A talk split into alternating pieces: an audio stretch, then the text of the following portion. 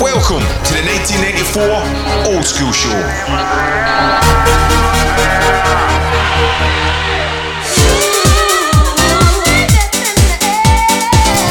Watch your bass bins, I'm telling you. All right, troops, welcome to another podcast. Before I kick off, I'm thinking about changing the name because the old school show's not really summing it up. I'm thinking maybe something like DJ Talks. If you've got any ideas, shoot me a message. Also, I've got some stuff to tell you about before we jump into our next guest's interview. Tickets are now available for my next 1994 event. It's on Saturday, the 31st of August, 1994, Sounds of Eden. And it's took me five years, but I've got Shades of Rhythm as our very special guest, joining me doing an ultrasonic anthem set. 1994 residents Trevor Riley, Joe Deacon, Malcolm X, and MC Cyclone. It's going to be another belter tonight. Get your tickets from Ticket Scotland. If you can't wait until then, I've also got a 1994 Family Fun Day on the 6th of July. Bring all the family on Sunday afternoon from 12 until 4 pm. We just go nuts. It really is a wonderful, a, a mad, wonderful afternoon. Anyway, here we go. Play the 9-9 number and the people get sick. We're here for another episode of the podcast, and my guest is House DJ Jon Mancini. Hi, Mal. Hello there. Is that how you say it? House DJ? How would you like to be recognised? I prefer legend. right, uh, of course. I, to, I didn't I want to be prefer presumptuous. legend. Let's keep it. Let's keep it real. legend. This is a what's and all hang. Legend. What's in all? The legend. Jon Mancini. I shouldn't even need to say your name after it. No, no, just legend. I thought Ronaldo. Ronaldo. It's just got a number at the back. Um, I so the, the basic gist as you know this wee podcast is just talking about guests' journey through music and you know what was the thing that got you into music back in the day. This would be a full of war. Oh, jeez. Back in them days. um, I mean, I, I, I was I was influenced. Uh, there's not there, there's not a particular type of music or anything else that that I can relate to as being growing up because I was into I was into everything at the same time. I was a kid. I was born in I was born in the born in the and I went I, I lived through the seventies and eighties.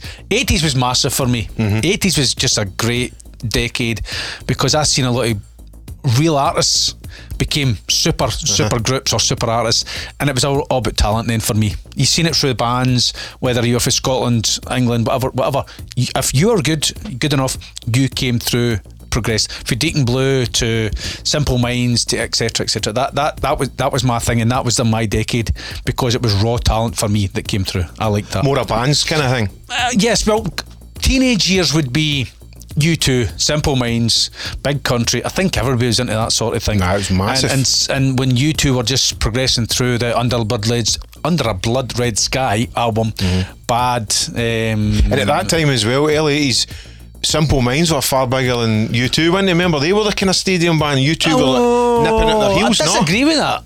So you're more a U2 fan I was Simple more a Minds? U2 fan. Right. Um, they were on par, but they were slightly. They were the, the same sort of fan, Mm-hmm. if I'm honest. But they were slightly different. Uh, Simple Minds were more slightly electronic, slightly, but they were a band, but they were slightly more electronic. And, and U2 were just an out and out band. And and U2 had a, a fucking bell end of a lead singer called Bono. well, I didn't know how much he was a bell end at the time. I know he was cool back then. He was cool. He had the mullet. He was. He was just. And then he started his his political pish, and that was him done. Anyway, uh, U2 were massive for me. Simple Minds were massive for me. Big Country. Um, bands bands were big in the eighties for me. That probably was my first real buying of records, buying albums, um, being heavily into something.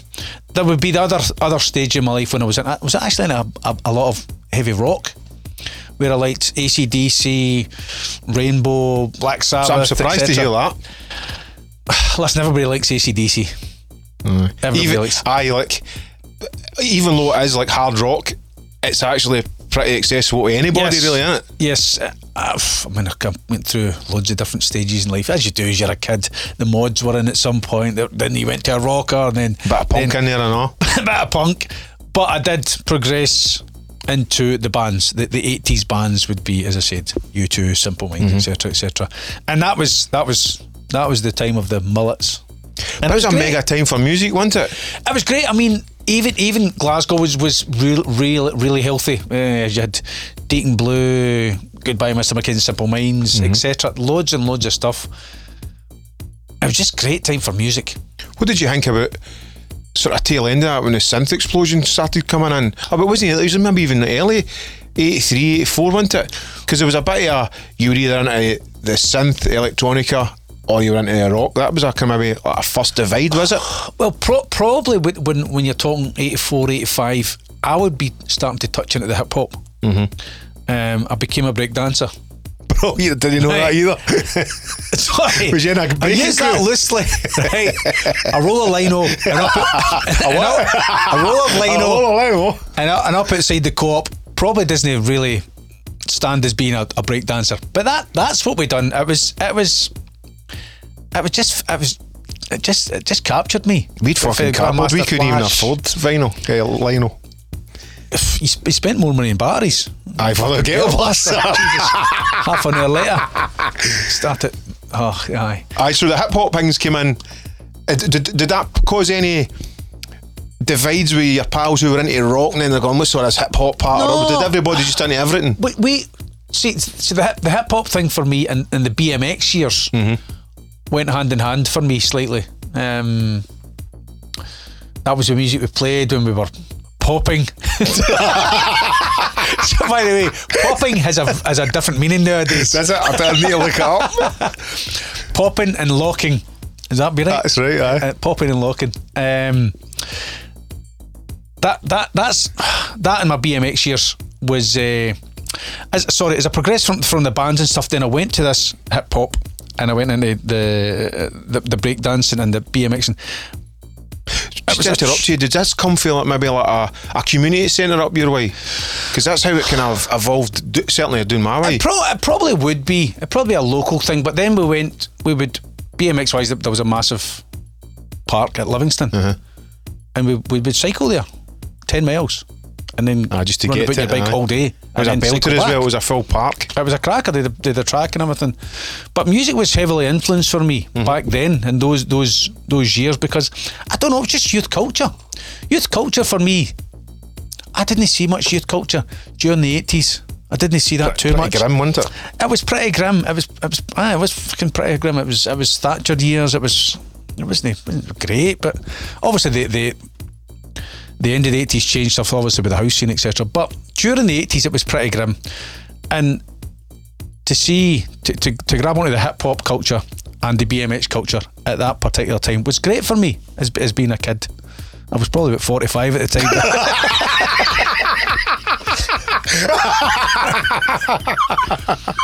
But that that played a big influence to me to, to go to the dance scene probably because the BMX scene and the hip hop scene probably marred from like hip hop, funk, soul, disco. That that an amalgamation of everything. Mm-hmm. Much as I liked rock, much as I liked bands early eighties, I always had influences coming from disco, funk, soul, etc. And I was a I was a big fan of that as well. So my musical journey probably is it's very hard to pinpoint and talk about one particular genre or or time in my life because everything crossed over and I was into some seriously dull shit. Really eclectic. Well, I like Barry Manilow. Right. Barry Manilow. What's the problem? I, am surprised. I'm surprised at hearing the Barry Manilow. I think that that comes from my mum listening Right. to some suicidal fucking love songs. That's maybe whatever, I don't know what it is. nostalgia and memories of growing That's up in the house and all that. That's I, I, I heard Glen Campbell. I would hear Motown. Campbell, brilliant. Uh, Billy Joel was massive for me. Uh-huh. Um, eh, I would listen to Art Garfunkel, etc. That was all my influence through my family. That would be my music for, through influences through them. You, you're growing up to that soundtrack, running about the house. Aye, and I, st- I still listen to quite a bit of it. I, I'm not one for listening to dance music in the house Uh-huh. at all. Oh, I'm the same. It's I'd, I'd go and listen to 70s easy listening or 80s or something or Fucking talk radio. Jeremy Vine. I can't, I can't handle too much dance music. Spe- spe- probably more like the, your Radio One nonsense in, in the chat. Hey, is it? I brushed my hair this morning. Is anybody? Have you brushed your hair? Text in. You're just nonsense, going. I need some more substance in my fucking. T- It's Anyway. nonsense. It's, it's, it's the the radio one is. Listen, we went through radio one for the before there was a Radio Two, probably. um, Radio One, which was massive with the road shows, and a DJ was a DJ, and then they came through the nineties. The, the dance scene exploded, and Radio Two was fantastic. Uh, Radio One was fantastic, and it progressed and progressed, and then they changed it all. And I don't know where the fuck they went with it. Mm-hmm. It just begs belief. Just it's just nonsense. Maybe they are they're right in a way. They're just focusing on the youth, and we're not Well, the youth always, anymore. Yes, it was always focused on the youth, but music generally nowadays is just utter shit. Sorry, it's it just isn't. It's noisy. It's it's it's corporate f- fucking manufactured bullshit. churned it. But hey, we can get to that. I'm sure we get to that. on your musical journey. So, I mean, these are the tracks that you're listening to and, and enjoying. The uh, we touched on, you know, the the break dancing and hip hop was your big thing.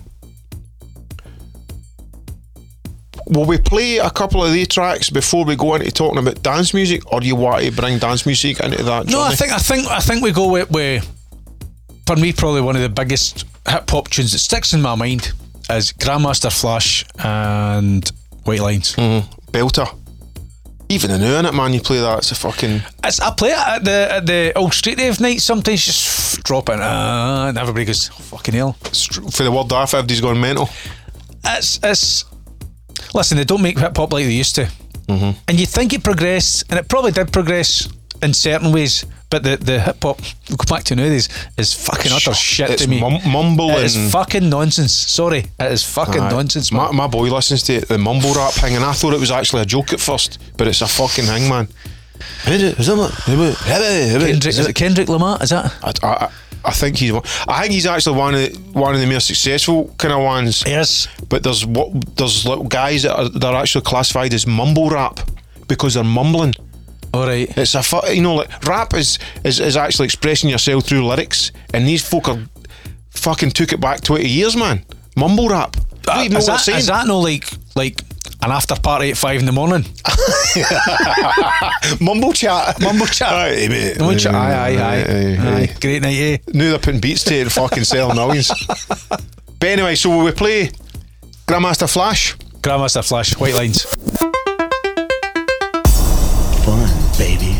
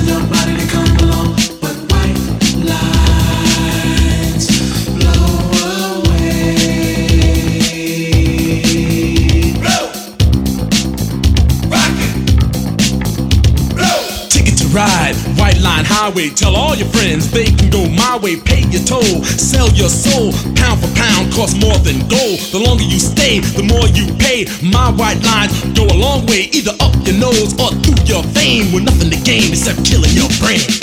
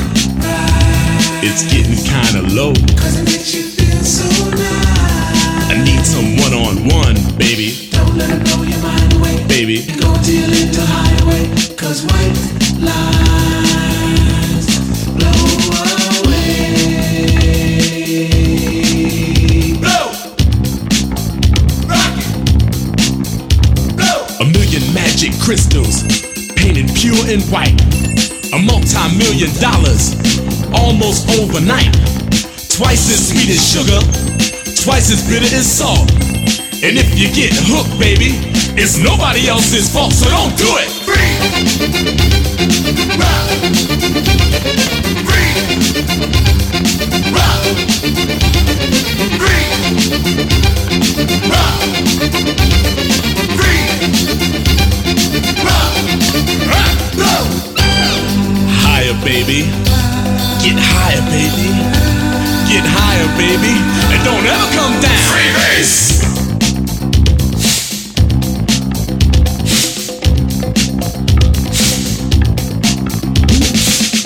Don't you get too high, baby. Turn you on. You really turn me on and on. Cause you gotta come down. My temperature is rising. When the thrill is gone. No, I don't want you to go. A street kid gets arrested. Gonna do some time. He got out three years from now just to commit more crime. A businessman is caught with 24 kilos. He's out on bail and out of jail, and that's the way it goes. K, sugar, K, sugar, K. Athletes rejected, governors corrected. Gangsters, thugs, and smugglers are thoroughly respected. The money gets divided, the women get excited. Now I'm broke and it's no joke, it's hard as hell to fight it. Don't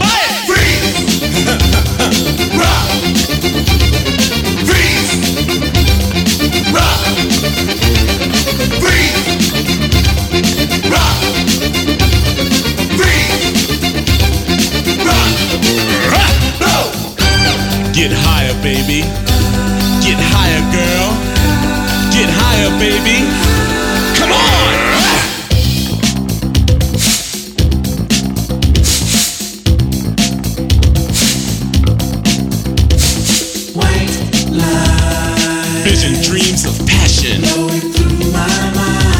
And all the while I think of you. A very strange reaction. The more I see, the more I do. Something like a phenomenon. Baby. Telling your body to come along.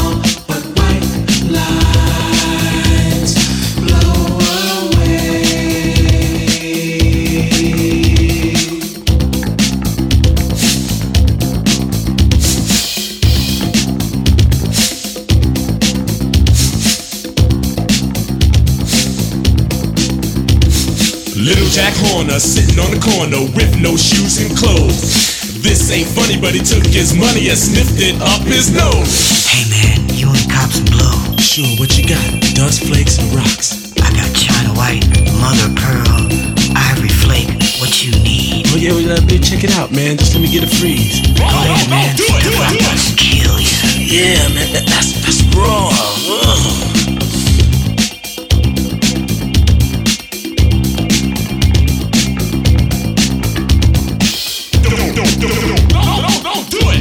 Baby, baby, baby.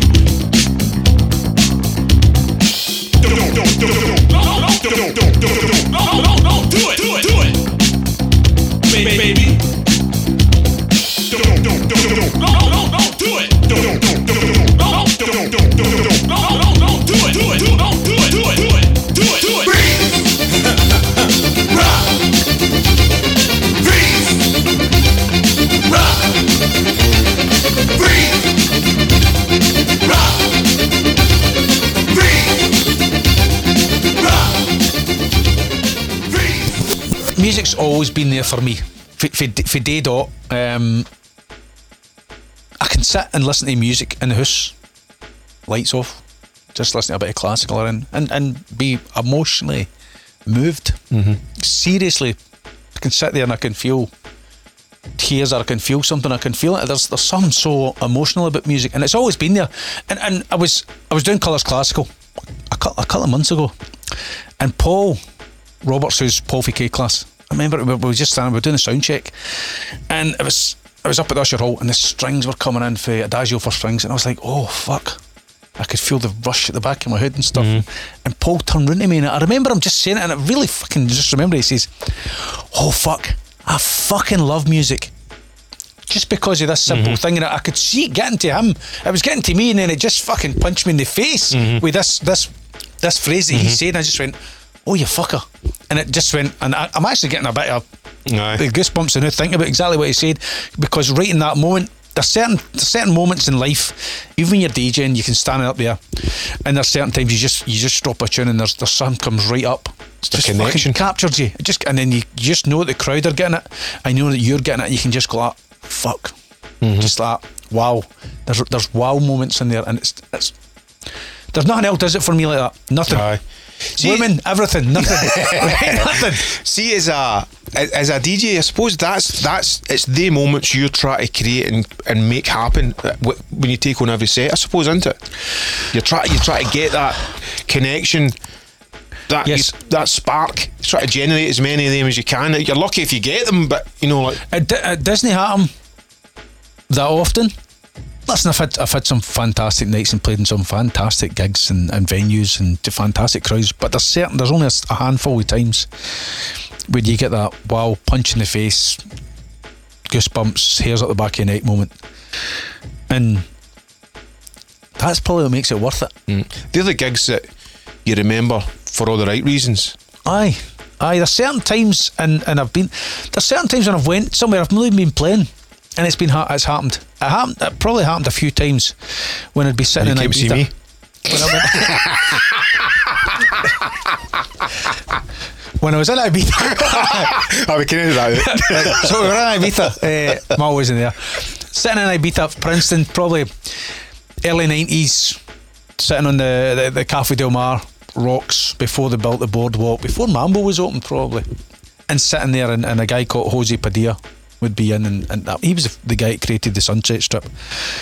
And he was probably a big influence on me through my years as well, just because to go to Ibiza was, was great to go to, to, to these big clubs and uh, see guys like Alfredo and stuff who just changed my life. Probably these guys, but to sit on a Spanish island beach, rocks with your mates, and this guy's in playing classical music and a bit of Chris Rea and stuff, and you go, "What the fuck is this?" But to watch it with the sun going down and and you maybe get the guy be playing the Spanish guitar or playing live, you just go, like, "Fuck this! I'm not going home." Guy. I'm I'm done with working. I'm done. I'm going to be a happy. I'm got fuck this, Aye. and it, it would it would capture you spiritually, and you'd be like, "Ah, fucking that's me a happy now. I'm not going to him. And to, it's the moments that just went this. This is this is the meaning of life. Mm-hmm. It became that that emotional and that spiritual at times, and I'm no one for showing. Mm-hmm. Emotions are spirit uh, spiritual thing. Anyway, I'm no one for showing things. I'm quite a reserved person. Um, And you like to put up a kind of, aye, a sort of a locked door. See, see, if I'm fun. honest, Mal, see, see, DJing and stuff. I don't get nervous DJing, but I'm quite uncomfortable about being up in the front. Being in the public eye. Aye, that's no my thing. I never have liked Well, it. it's just kind of surprising because well, being a DJ and Being a a DJ very played, much. and pl- played in some pretty big events, and being in the uh, in the Scottish spotlight or whatever you want. Sometimes played in Radio One, etc., etc. I'm not. I'm uncomfortable being up there, and probably people can see it at certain times. And they go, "Oh, "Look at that born bastard up there." Um, it's just the way I'm, unfortunately. Aye, but we've, we've spoke about this quite a few times, and you've always been more like, just want to let the music do the talking, That's as opposed to, I mean, even me, I'm more fucking waving them on, trying to get them into Aye, it. aye, funny. Aye. but I'd, I've got a few other words to describe it, but, but it just I know it shows you you you are more and always have been. It's just about the music, you know. Obviously, your selection, your mixing, what you're going to play, and that that kind of does show. Don't look at me, just fucking listen, really, it's, isn't it's just it's, I'm slightly uncomfortable. it. Um, Aye, it's just not my thing. Uh-huh. I know it's certainly not your thing. I mean, I'm, I'm the exact opposite. of yours. No, it, is, it is first and foremost always about the music. Hundred percent. Then my approach probably with the DJing is there is a there's a bit of entertainment in there and all, a bit of laugh, but that's probably because our personalities are a wee bit different. Aye, But you know, probably. just- I'm, I'm and- funny. and, and and well, that's it. You know, and I'm handsome. you know, but no, but it's kind of like you. Queen of New York City. Exactly.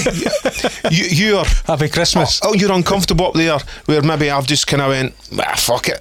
I'm, I'm up there, so might as well enjoy myself. It's, it's like a night out for me. Listen, uh, your, your, if I'm honest, your thing isn't my thing, but I have total respect for what you do. And I've got it what you do, right? and that's the way it is. I have never, I, I never, I never. I try not to knock anybody Uh-huh. for their thing, what they- do, right? If if they're genuinely good at their particular uh, genre or their particular style, whatever, and, and you go, hey, listen, you're doing well, you're being successful, you're entertaining the crowd, knock yourself out, well done. You're doing your job. Right, that's what it is, right? If you're an imposter, it's a different ballgame. Mm-hmm. You're doing a piss or That's a whatever. different fucking, Aye. It's a different story. Let, let's go back, right? We're talking about you left it when you're hip hop sort of stuff. Dance music sinking in before you went to Ibiza and all that. Wh- wh- when did you start seeing the rumbling of dance music? Well, like, like the the eighties were pretty dull, pretty fucking dull. Music wise was bands, etc., and as the hip hop thing, and it progressed into 1988 when the Summer of Love came about, and we didn't really see much of the Summer of Love, if I'm honest. We seen Just get whispers we seen Scotland, bits of it. Aye, we seen bits in the paper. About Acid House, and obviously there's guys who listen. There was guys doing it right, but there was guys who are probably be the claim to be the originators of dance music in, in UK, which was Danny Rampling, Oakenfold, Nicky Holloway. Uh, Who's the Anyway. other- oh, there's one other dude, isn't there? The, uh, I can't mind. they're, they're credited as going They're credited, and- right, but it was happening in certain aspects Yeah. in bits of Sheffield, probably Glasgow and etc. Because people had went to Ibiza as well and seen guys like Alfredo and stuff deliver something that was was out of the ordinary. Do you know what? I never actually thought about that until you said that there. You know, it is like credited as these guys who London went there and just fucking made it happen. Aye. You, you hit the nail on the head for me there. There's been guys from all the UK went there maybe the years before Aye. and came back with the very same feelings. They've maybe just not had access to Mixmag, and Face. That's it. They done it and they brought it back to London, Uh-huh. and London latched onto it. There was there was pockets probably around about Yeah. that, that was happening. Like you're Um, saying, Leeds, Glasgow, Aberdeen, and all that. Sheffield, etc. about. But the, the summer the summer of 1188 came, but then probably kids started just to the end of probably 88 and got into 89. 89 was a big year. Aye. 89 was a huge year in, in Scotland for, for dance music. Um, it just exploded. It was it was fucking weird. It was so. It was oh, that was I, I can't actually describe how mental this went. This this thing just grabbed you and kicked you in the balls basically. And all Even in, even like came. um, I'm sure it's the same. It was like even like we mad pub boozers out the dance floor. Well, that- that's where waistcoats and that, and then all of a sudden it's getting like a fucking That's dance where invasion. originated. We, we, we went and, and we done some of the, the big all nighters, Dirtbox and But Plaza. hold, hold on, before that, are you are you DJing now, or are you you a punter? When I was DJing first. So when when maybe we should talk Probably- about when pro- you first started DJing. I started DJing. I was collecting records. Always collected records. Um, and I always collected twelve inches. Wow. I collected. I, see, during during the uh, probably the, the mid to late eighties, I started listening to this stuff. But the twelve inch was king for me. Lionel Richie, hello, you got a twelve inch? I would get the twelve inch. Always get the twelve inch. Looking for that extra mix. Looking for that Yeah. something. Just to enjoy Uh, the longer version of the song innit, as well, man. That was it. And I, I buy- buy stuff like Alexander O'Neal fake these Ah, remixes and all that stuff. And that's I progressed through.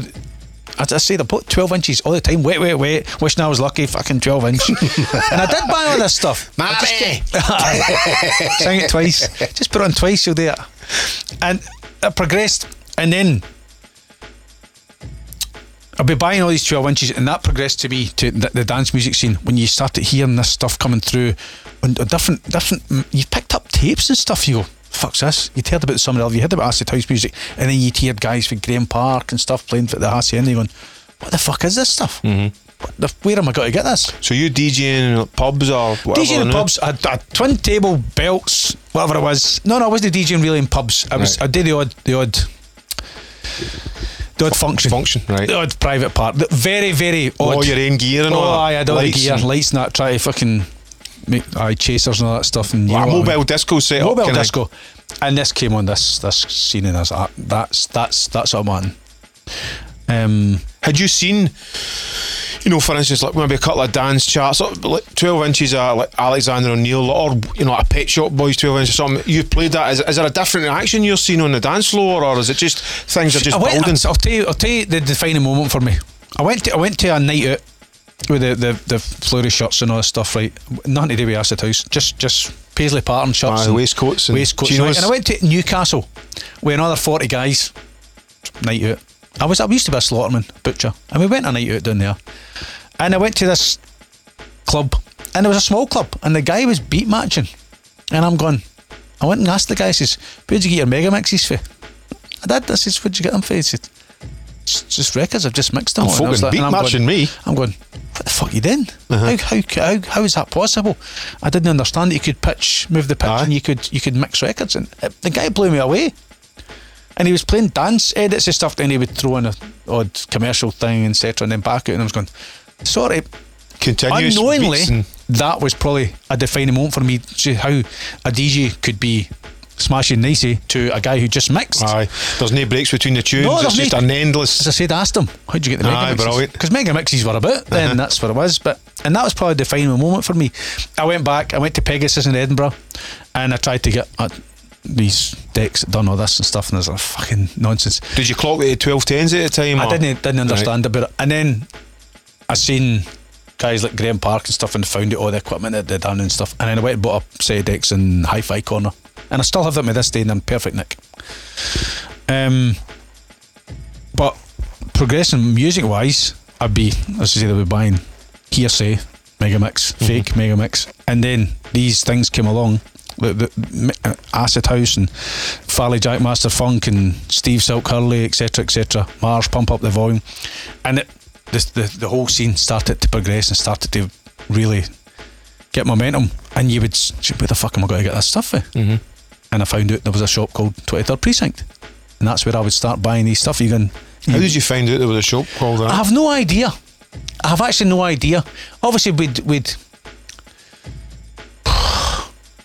you'd heard there was guys like Shagan, who, who was on Radio Clyde, and he would say, I think I'm sure that's where maybe I got it for. He would say, I bought these records in 23rd Precinct. So ah, I need to find out what this is, and it was probably a thousand other young guys that heard mm-hmm. this. He'd done a dance show, an underground dance show, on, on in Clyde. On, and I found out where they got the tracks. So off I went to Glasgow. Wait, 20 quid, 30 quid. I'm going to get this fucking big bag of records. And you go, How much? Yeah, I get three. How much? D- did you did you say ten pounds for a record there? Did you just say that? And that's how much this stuff was. Mm-hmm. But I became a vinyl junkie. I started pouring all my track, my, my money into these tracks. I wasn't DJing anymore. And then I got a break. Oh, your for- income for Oh, my being a butcher sort of thing. Oh, that was it. And I got I got a break. But One guy couldn't make a DJ gig, which was local to the pub. My mates, I know who will come down and do this. And I done totally something totally different for him.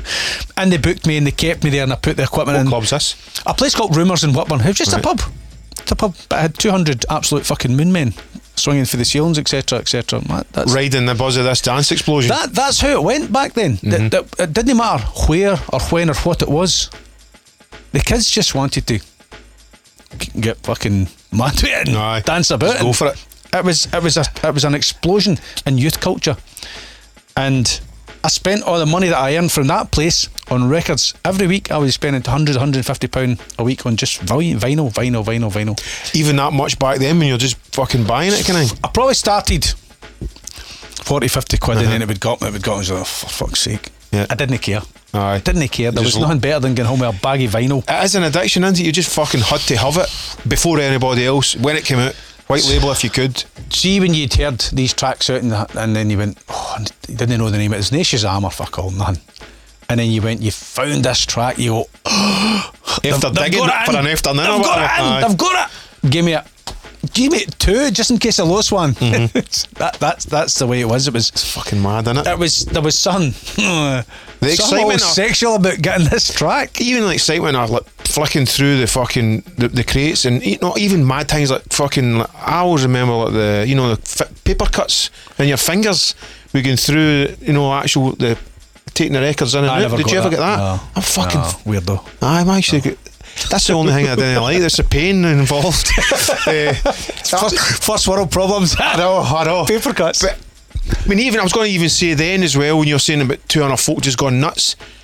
That when the dance thing started, you know, I, I was just gone out to like the pubs and clubs.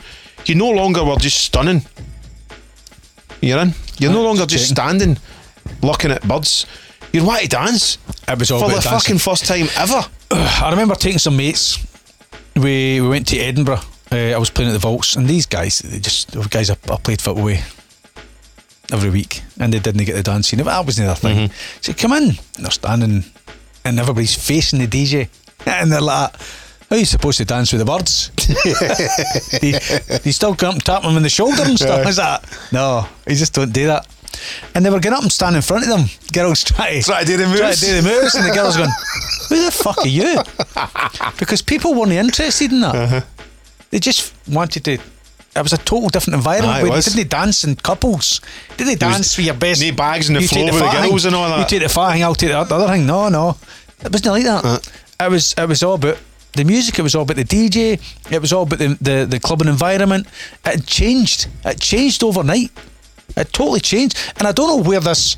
Everybody knew that you just faced the front to face the DJ. I don't know where that came from. Can you remember the first time you seen that? I remember the first club that I seen that in.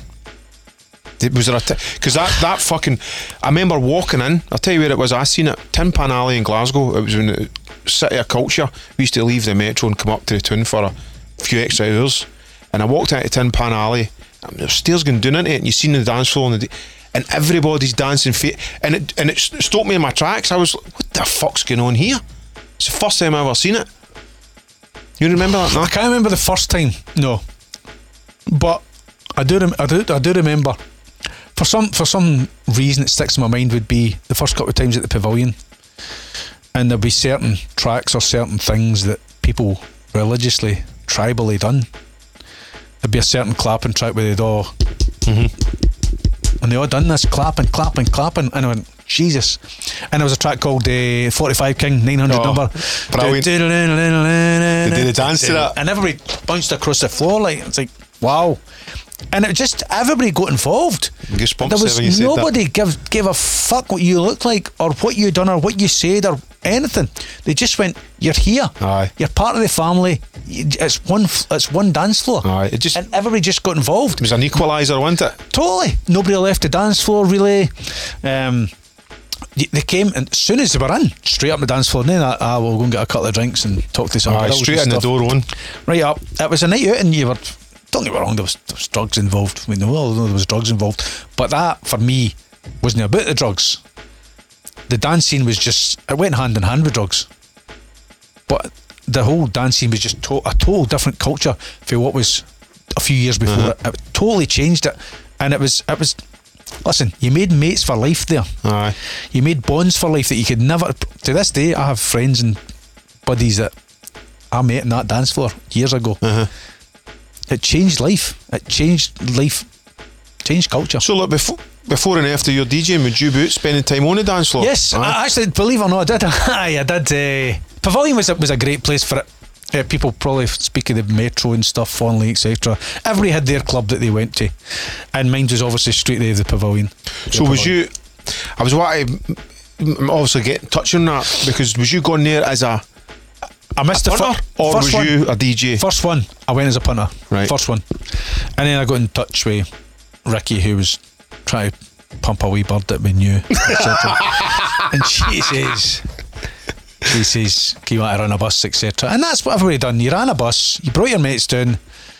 Um, I've said this in many an interview. I, I, I detest the people that go, oh, you shouldn't need to sell tickets. Sometimes you didn't sell tickets. You just bring mates, and everybody does it. Yep. You have to do it. That's You- the fucking graft, man. You have to. Everybody done it. Carl Cox, John Digweed, everybody fucking done it. That's that's basic promotions. That's how it always happened, and it probably always will happen to an extent. Until you're that promoter, until you run that club, you'll know you'll not really understand it. Mm-hmm. And I done it, and I took my chance, and I'm still there to this day, thirty years later. I mean, it's it's just it's it's so easy to understand in it because people. Even if somebody's booking Carl Cox, if you're a promoter, you're booking him because you know he's bringing a crowd. Yes. If there's a new young DJ, you're booking him because you know he's he's he's doing well. He's got a wee following. He's going to bring a crowd. Aye. It's just fucking. That's how it is. That's That's, it. why you're booked. Nobody goes, "Who's that cunt? Never heard of him." Cunt follows him. Fucking let's get him on. Bring him on Archie's main stage. Up you go. It's just, it's just, it's common sense, isn't it? It's it's total common sense. And you listen, I wish it wasn't sometimes. I wish you could go, that guy's a brilliant DJ. He doesn't know anybody, but he's a brilliant DJ. And he'll rock the place, etc. But it's unfortunate. It's not like that. It's not like that. I, I, I would say back in the day, people were more inclined to take a chance on new talent. Maybe they liked. Uh, so for instance, I'm sure if you went and played up in Aberdeen and there was a DJ up there and he went, he's fucking no bad or whatever, they'd maybe like get him down here or you know Aye, aye. that kind of vibe. I don't know, Swapsy, Aye, aye, a Swapsy no, aye. thing, but it was. But no, certainly no, no. Nobody's taking any risks on anything unless people are going to deliver. Less than half. Let's not talk about this. Aye, that's no- But anyway, going back, dance music's blown up. You're starting to DJ. Give me a couple of tracks that stick out in your mind. This is before you're really like fucking Jon Mancini DJ. This is you just bubbling under. This is just, just dance music's kicking off. What are they? see, back then was different because we played a bit of everything.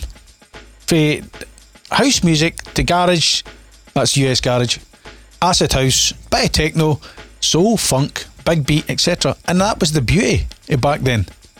There wasn't really pigeonholed into certain aspects, certain genres of music.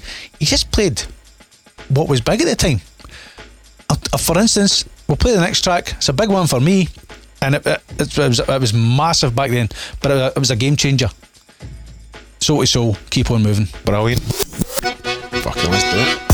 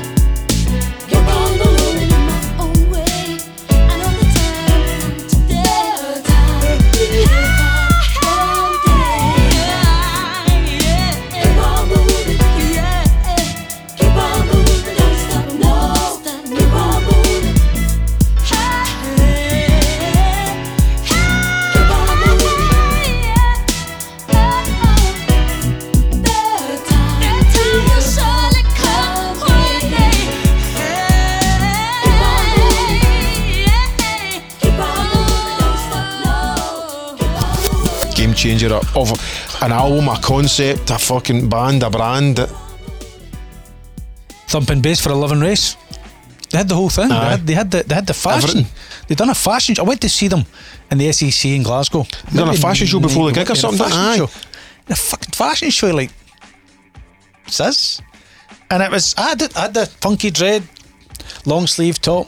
I thought it was the Doug's boss. It kind of fitted in nicely with that De La Soul hip hoppy kind of vibe as well, didn't it? The cross dance crossover, just was, fucking it was ticked all the everything back then, Mal. That that was that for me was the beauty. As you said, you had you had, you had NWA, you had De La Soul, you had Jungle Brothers, etc. And that was a huge crossover Mm. into the dance scene. It was not a crossover. That just was the dance scene. Aye.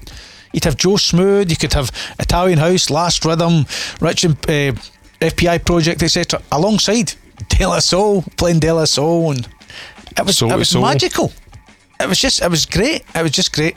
I might look back just fondly with fucking misty eyes like an old bastard, but the the quality of the music was was great for me. It really was because I think it was coming from jazz, funk, disco, soul, and it progressed. You'd a bigger pot to choose for, didn't you? Aye, there- but there wasn't as many records. I mean, nowadays there's fucking ten thousand releases a day. A record Yeah. would stay in your box for fucking ages, wouldn't it? Well, you, you picked a tune. If you listen, you're playing, you're paying ten pound for a track, right? You're getting your right? money's You're fucking playing that, right? you're nurturing that, right? That's sleeping in your bed with you at night, right? Was there any tracks that you paid ten pound for and thought, don't really like it, but I'm getting my fucking money's worth? it." Playing that again. I didn't like it. I paid ten quid. See somebody it. NWA. NWA, straight out of Compton album, twenty quid. Aye, 20 quid import. vinyl. Import. I, I, I masturbated furiously that day when I picked up. When I picked up. the way to get it. Aye. That, that's how I discovered 23rd. It was my mate who was into hip hop, heavily, heavily into hip hop, like more than me. He was like fucking, he was actually like a scratch DJ and like fucking all the clobber all the time. Was it just even a weekend thing for him? And then he signed a track to 23rd. He put one of his records out. It was a lifestyle. Aye. Fucking Was- went it up. I was was like, youth what culture. fuck? It was youth culture. And the probably listen, youth culture is probably the same as today. In certain aspects, it's youth culture and the, into music and fashion and stuff and dance music and, or other types of music.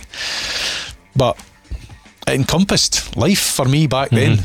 then as a as a as a 35 year old. A As young a young kid. 35. as a young kid. Listen, I'm 15 two weeks. Are you? Aye. Congratulations. Fuck, look Fucking- at man. Thank fuck. Thank fuck this is a fucking podcast. so, Thanks it's no vlogger. Ah, that's true, man. Nobody can see the state of the place. There was um, you missed the. You said you missed the first gig, but you go on the second gig. Yes. and then very quickly you became like, part of the foundations of street rave, and you went on to do loads of gigs. You're building yourself, learning your trade more as a DJ. The scene's grown. Was there a time when you kind of thought, "I'm a, fu- I'm a fucking DJ. This is what I'm doing." I'll tell you when it was. Uh, It would be 1992, 1992, and I got a phone call back in my mom's house. I don't know how they got my number. Did you have a fax machine? I probably, I did, I, I did. Brilliant, innit? Absolute nonsense. and I got a phone call for Radio Forth. Radio Forth phoned me up. Says, "Hello, it's Johnny John. Aye. Well, just to phone you up says that you've won, you've become runner up in DJ of the year in Scotland." I'm like, "What are you on about?" I had no idea what, what she meant. It's a stepping out awards. You've come second. I was like, You've not even entered or anything. no, I didn't know nothing about it. Has it been voted by the Yes, it's voted ravers? by the public. I'm going, people like what I do. Some some people don't. Mm-hmm. Some people actually like what I do. Like, this is fucking weird. And I went, who's won? He said, Tom Wilson. That's a fucking fix. Tom won it. And I'll never forget it. I, I, I met, the first time I met Tom was that night. So I you think. came runner up then, second I place. came runner up. And I was fucking listening. Stuck in that, Tom. Well, I went. went he, he presented me with the award, and he came up and he whispered in my ear and he said, "We know who should have won." And I went, You're right, Tom. he? And he went, "No, me." That's what he done to me. That's that was Tom. No, Tom was Tom was brilliant. absolute fucking legend. twinkle in his But eye. I've still got that up. I won it to run up that year and run up the next year, I think it was. And then they changed it into hardcore DJ and house Right, DJ right. and stuff in it. All the Lost the genres. sparkle for me a wee bit. Uh-huh. But to be voted on, which is probably the biggest dance show in Scotland by a mile. Mm-hmm. Yep. The Step Out Award, Step Out show. And a guy who was a legend to me and and to come second twice was I was like, wow. And I didn't know nothing about it. I didn't know I didn't listen to Tom's show that much if I'm honest. Sometimes I would here and there. Um, but to be voted and I went, well done. I was something I was probably quite proud of. Especially like when you're looking at the today, it's all like fucking marketing and all that to become even a contender. To just like be rung up and go, eh? I've, what? Oh, brilliant. You know, that must was- have genuinely been a great surprise. It was it was fucking great. It was great. Um, Credited for something that you're passionate about and aye, aye. It, uh, it, it, it was it was it was magic. It was just it was just uh, one of the moments in life where you sit and say to yourself, "You've done all right. aye. You've you've Did you feel like then was that a turning point? You're going, I'm a fucking DJ. aye." That probably went. As I said, people are actually voting for me. People have actually went out the road and said, Early signs of legend." Where is up? Early- early you never ever got that because you you never got your people blowing smoke up your ass on internet and social media and fucking people being fake as fuck and all that shit. People actually genuinely either had to write in Or you seen it in their eyes on the dance floor. What was that? about? He just took it that everybody done that. He just took, took it Uh-huh. that everybody was was DJing and everybody and everybody enjoyed themselves and had a great night. See, I always done the last tour. I done a warm up at the pavilion because it was a it was a Sunday all day. Started at two and finished at two on a Sunday, which is weird. But anyway, I do the first tour or something, warm up, and I loved that part of it. And then you just do the big tunes last tour. And Send everyone up the road with a smile on their face. that was it. If, see if he didn't deliver that for me, you would you would have fucking never stabbed you. Mm-hmm. there, I just went, no, that's not happening. You just laid them up.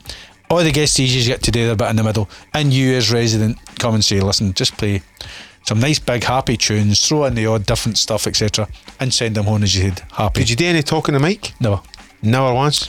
The odd time I'd pick the mic up and go, welcome to Street Rave, and that was it. Just get a ch- the cho- chore cheer, then back into the that was it. That was the odd time here and there. Um, mics weren't used really. Aye. that was the whole difference as, as well with the for the eighties and stuff. That Smashie and Nicey DJ, he was finished.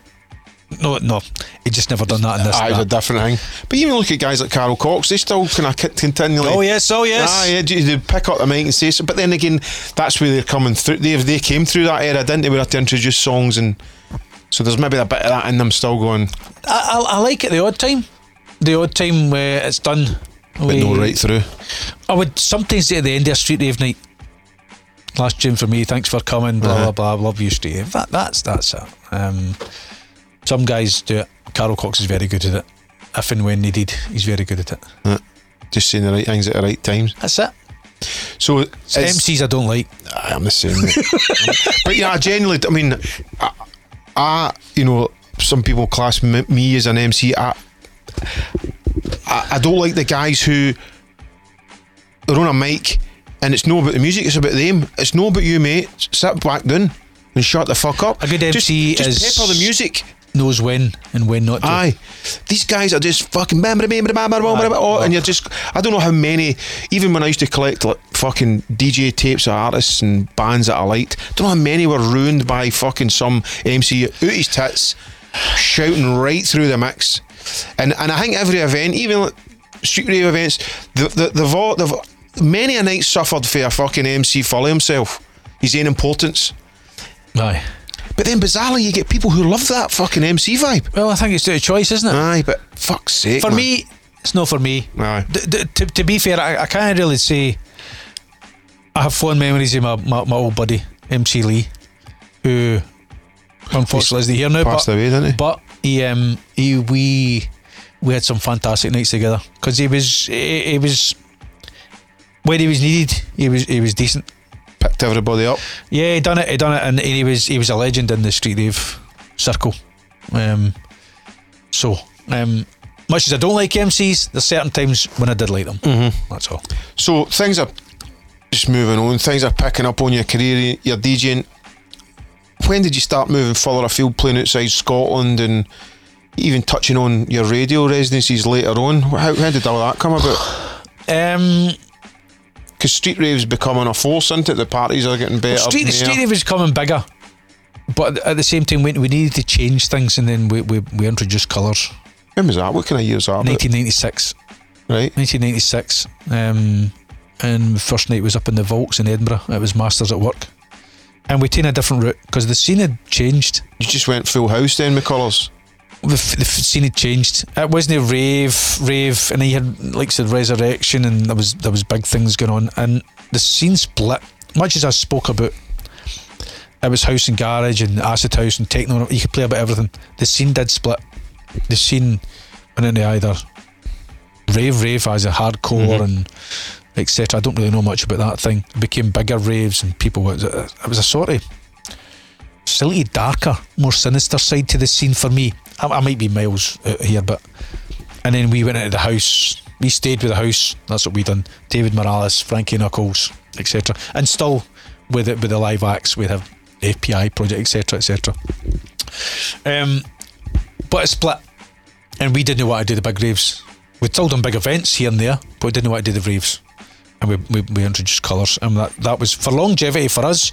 I think we were we were spot on. That was it was it was the right thing to do at the right time. As you can see, Resurrection that much as it's fun next month, they they frittered away and all that big raves and all that stuff mm-hmm. frittered away. But Colours also, you're coming out the criminal justice bill and all that, and there was, there was that. What the fuck's going on here? For a couple of years, you know, like clubs were no why to date, you know, like a rave thing, and there was like, what the fuck's going on? And then I suppose even like called calling street rave, you wanted to distance yourself from that rave tag. Well, we, we, you, we wanted to be bigger and more quality, as, as, as that's what we think. And we've seen the likes of Cream came along and Ministry Yeah, of Sound came along, clubs. the super clubs, and we wanted to be part of that scene. And that, that's where we changed. We had to change the whole image. Everything changed. And it worked for us. Mm-hmm. It worked for us. We were, we were probably the biggest promoters in Scotland by a, by a mile through all the years. Either there's some great promoters still out there and, and done some fantastic things, but overall, in my opinion, we have Mm-hmm. been the biggest and the best out there. And we made that decision in 1986 to progress down that route, and it worked for us. you go to DJ alongside hundreds of amazing Oh. acts, heroes, fucking people, acts, DJs you looked up to. Everything. The the the scene, the scene got pretty crazy. By probably late 90s, where I was going to play the Ministry of Sound and going fucking Manumission and Ibiza and all these clubs that I dreamed of playing in and being able to go and play a couple of times, getting a good few times at the clubs in Ibiza. And it was great. It was fantastic. And then the Millennium came and went and I was DJing with the biggest fucking guys on the planet that, that I had looked up to. Mm-hmm. Frankie Knuckles, Erick Morillo, Roger Sanchez, Sasha Digweed. We were obviously friends with Sasha Digweed before, but it just progressed. And, and every week I would be Alongside the guys who were the front covers of these magazines. It was it was pretty surreal. They're getting crazy wages as well, aren't they? Uh, getting crazy. Aye, but it was just it was just it was a great learning experience as well, where I, I learned how to be a proper DJ. I wasn't just doing the last year and big tunes and stuff. You Through working with other DJs. working with other DJs, seeing what they had done, picking up what they had done, looking at the tracks they played, how they how they played it, in what order, etc. How they structured their tracks, and I would learn. Listen, I made a fucking cunt of load, load of times, but being in being in their company really helped me. And you have to bring your A game when you're on a line up with You these guys. to. You have to, and it's nice getting when the odd guys say, "Listen, that was a great warm up," and then ask you to do it again. Because well, listen, if see if you're shit warming up, see if you're blew it, then the guy will just Aye. behind to the promoter. Don't fucking him do it again. I mean, and it is something again we spoke about countless times. like, The fucking warm up is the most important part of the night. That's the foundations what the rest of the night's fucking built By a mile. You fuck the warm up up, it just snowballs in the rest of the night, didn't it? That's it. You take it too high, or you keep it too low, and it flatlines. You fuck it up. Mm. No a lot of folk can go and do a fucking warm up, a correct warm up set No, there probably isn't. It? Because there's maybe nowadays people are just like that's my fucking ten peak time tunes. That's what I'm playing. I don't think. And to be fair, I've not been out to any new sort of nights events, so I don't really know if there is that mentality there. But for what I've seen, I've not. you Listen, see, warming up, warming up, right warming away. up is like sex, right? You don't just get the fucking knickers off and fire straight in. No, right? You don't. It's the foreplay. Uh-huh. You can't just and she's going like, see him, see him every minute, every time. Two minutes and done out the road. That's what it's like. Be nice, caress the fucking crowd. Be nice. Take them up slowly. Uh, whispering it in the Yes. crowd's ear. Well, No, you're right, and and then that just sets up the next guy who sets up the next guy, and, se- and it just fucking sets the crowd up for, for the journey ahead, innit? aye.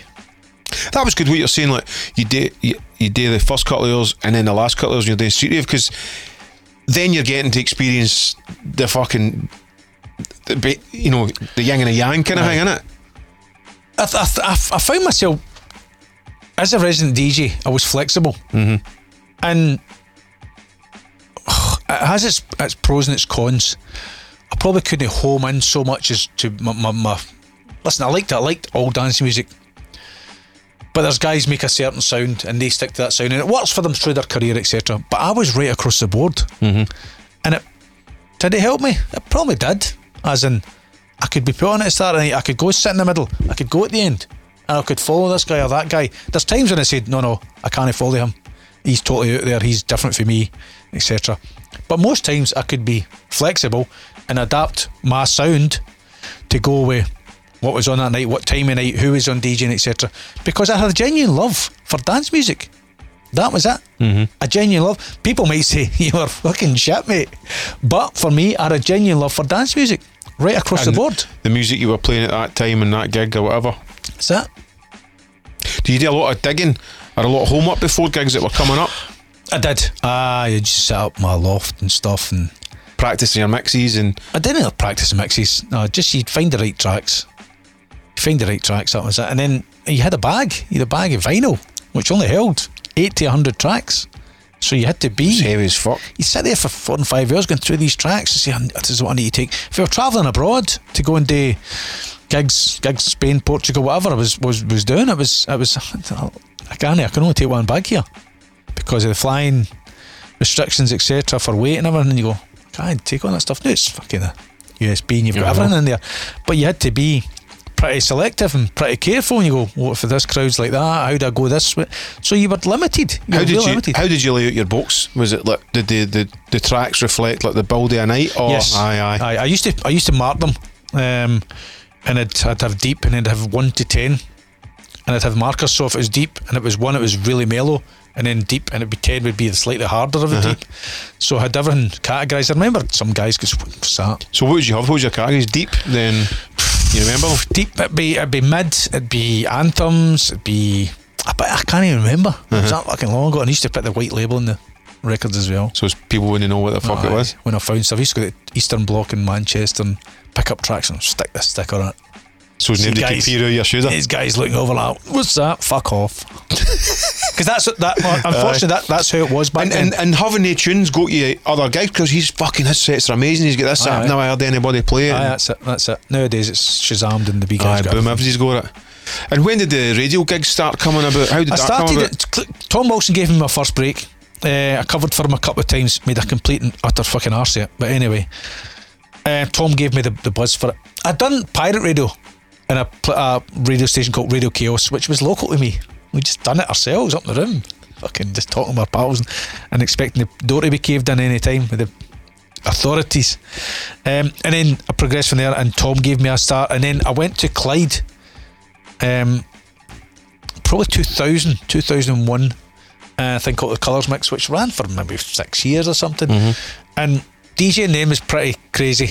I was DJing constantly, um, doing live stuff for them, and then became resident privilege. Fucking hell. There's your fucking phone. You want to answer that? Switched, that's the wife. Keep going. Uh, and and then stuff with Colours. Colours was massive. We had one Club of the Year at the art uh, for, in the UK, and then the Arches was was peaking, and, and was, we were fucking massive. The Arches, man. we were brilliant. great. We were doing so much great things, and the, the radio thing was was just icing on the cake, and that, that got me work everywhere, and I loved it. Just putting your name in everybody's house. It was networked. It was networked around Scotland. It was on Tay. It was on North Sound. It was on Forth. It was on. It was great. It was just great. It was uh, the buzz. you, the buzz. for the- talking on doing a wee bit of talking in It that? was full show. It was a full show. I'd done a three-hour show in Fucking three hours. three years. Well, that and we done the midnight mix. Right. And I got guest DJs. And back then, And then you ran away to your gig that night where the to gig. midnight mix was on. aye. Um, see, the midnight mix was, was pretty exclusive for us because we were recording people at the Arches or they were sending stuff and nobody could touch us apart from Radio One. Probably because obviously they had they were Radio One, Mm-hmm. but we had Scotland, and all these guys were coming up to work with us. And down in England, nobody else would get all these guys together because they would have different loyalties, etc. Yeah. In Scotland, the guys that we had we had carte blanche and most of the stuff. Pressure would be our nearest rival, but we had carte blanche and a lot of the other big guys. And we were recording mixes that were exclusive, and I used to get emails and stuff. Colours forum was was going then, which was That's the website chat forums, man. That's right. was, Jesus. was the chat forums, and we were getting people from Peru and Colombia and Argentina asking about what this track was and this track and this because it wasn't the same, didn't they? Tell you the track. I didn't know half the tracks because they were recorded live, and these mixes would go and they had colours mix on them, Radio Clyde and Clyde One, and they were these mixes were all over the world. But Clyde didn't see the benefit of this sometimes. See, listen, your station name's worldwide now in certain aspects because of these mixes are gone everywhere. But they didn't see that. They didn't see. What do you mean? They didn't get that. They maybe just thinking regional and fucking. That was it. That was what it was. But I, I loved my time at Clyde. It was good.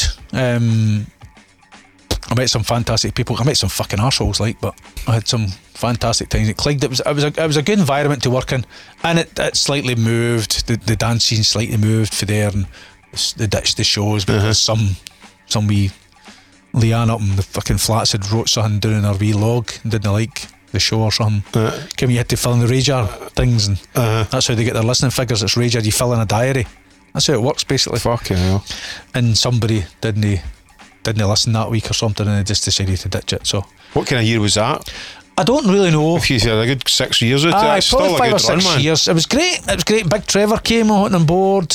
Um, Huggy was there. He was doing the Smirnoff experience. We we done tours in Ibiza, full week in Ibiza live and all that stuff. It was fucking Brilliant. great. It was just back then. You just you just you just went with it. But looking back, it's like that was fucking pretty decent. I mean, at the time, you're probably that busy, you can't even appreciate what the fuck's going on. It, I didn't appreciate it. Fucking recording live at Space Terrace on the Sundays with Erick Morillo and stuff. It's live exclusively on Clyde, but they didn't understand how exclusive and how big this was and how iconic Mm-hmm. I this bet you kind of knew they're fucking going, fuck's sake, that was pretty way ahead. Aye, I said it was it was it was fucking great. Because we we had the inroads and the Huggy had contacts and stuff. And we were getting into these places. Because it's almost the norm now. But That's back then it was like, fuck, that's this is a fuck. If you were a dance fan, that was a fucking big exclusive, wasn't it? To he- Aye, it was. even hear that. Because you'd love to have been there, but it's in your fucking house now. It, was, it was massive. It was just massive. Some of the things that we done live for Pasha and all that stuff. And you knew it's just everybody, every internet station is recording live for somewhere or whatever.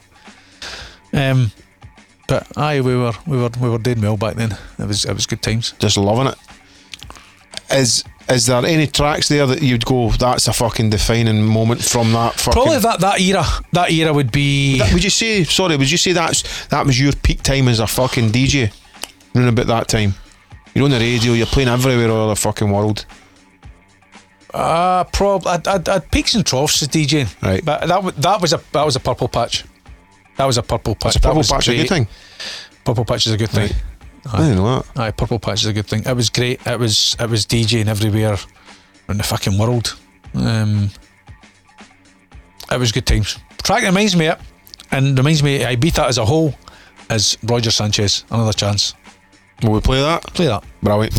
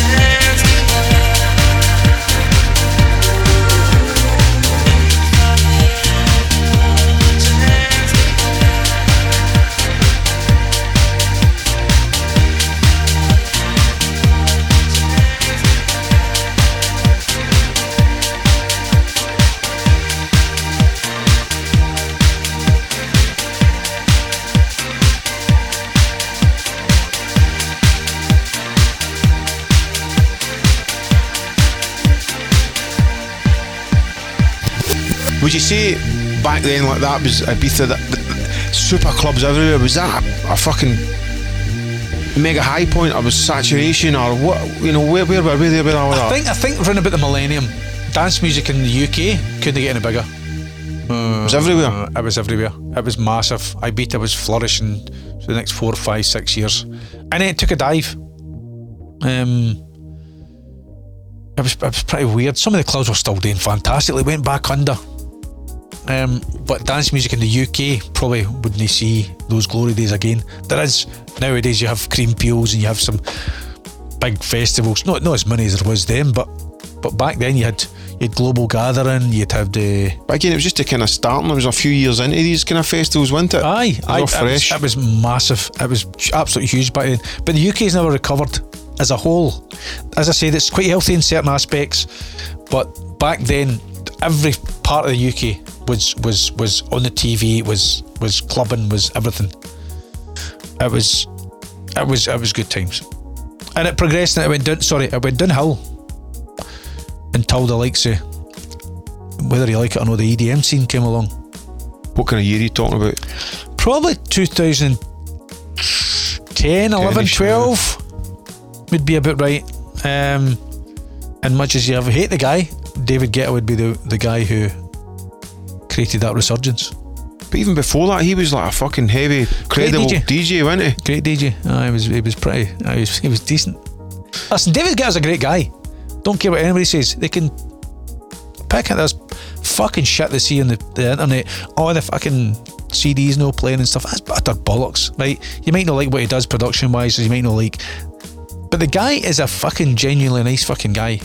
And he DJs live Every time I've DJ'd with him, whether it be in the Arches, whether it be on his big concerts up in Ingliston or Braehead, whatever, whatever we done, he played live. I've seen it.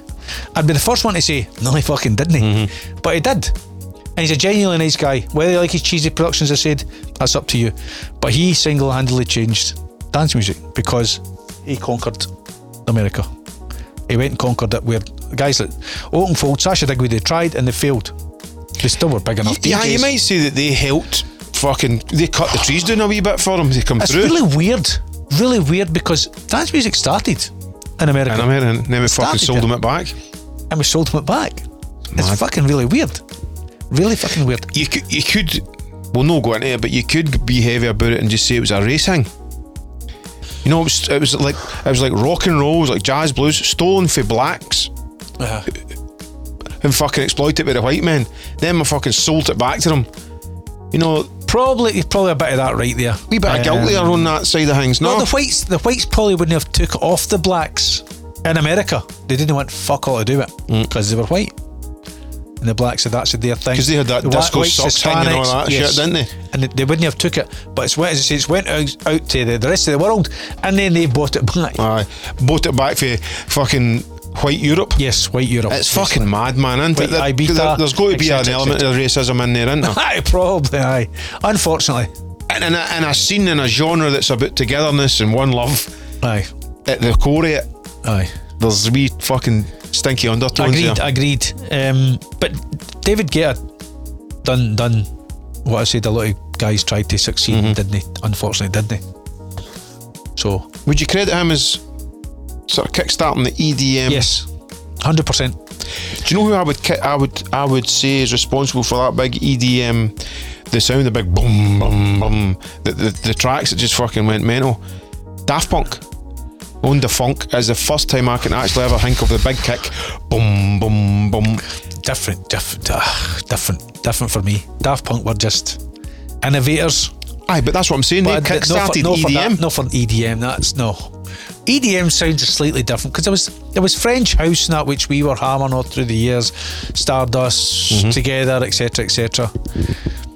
But the EDM sound was totally different for, for that. For me, you might you might diff, uh, you might not think that, but uh, it, it was No, it was well, I definitely was. I it was it was just it was different.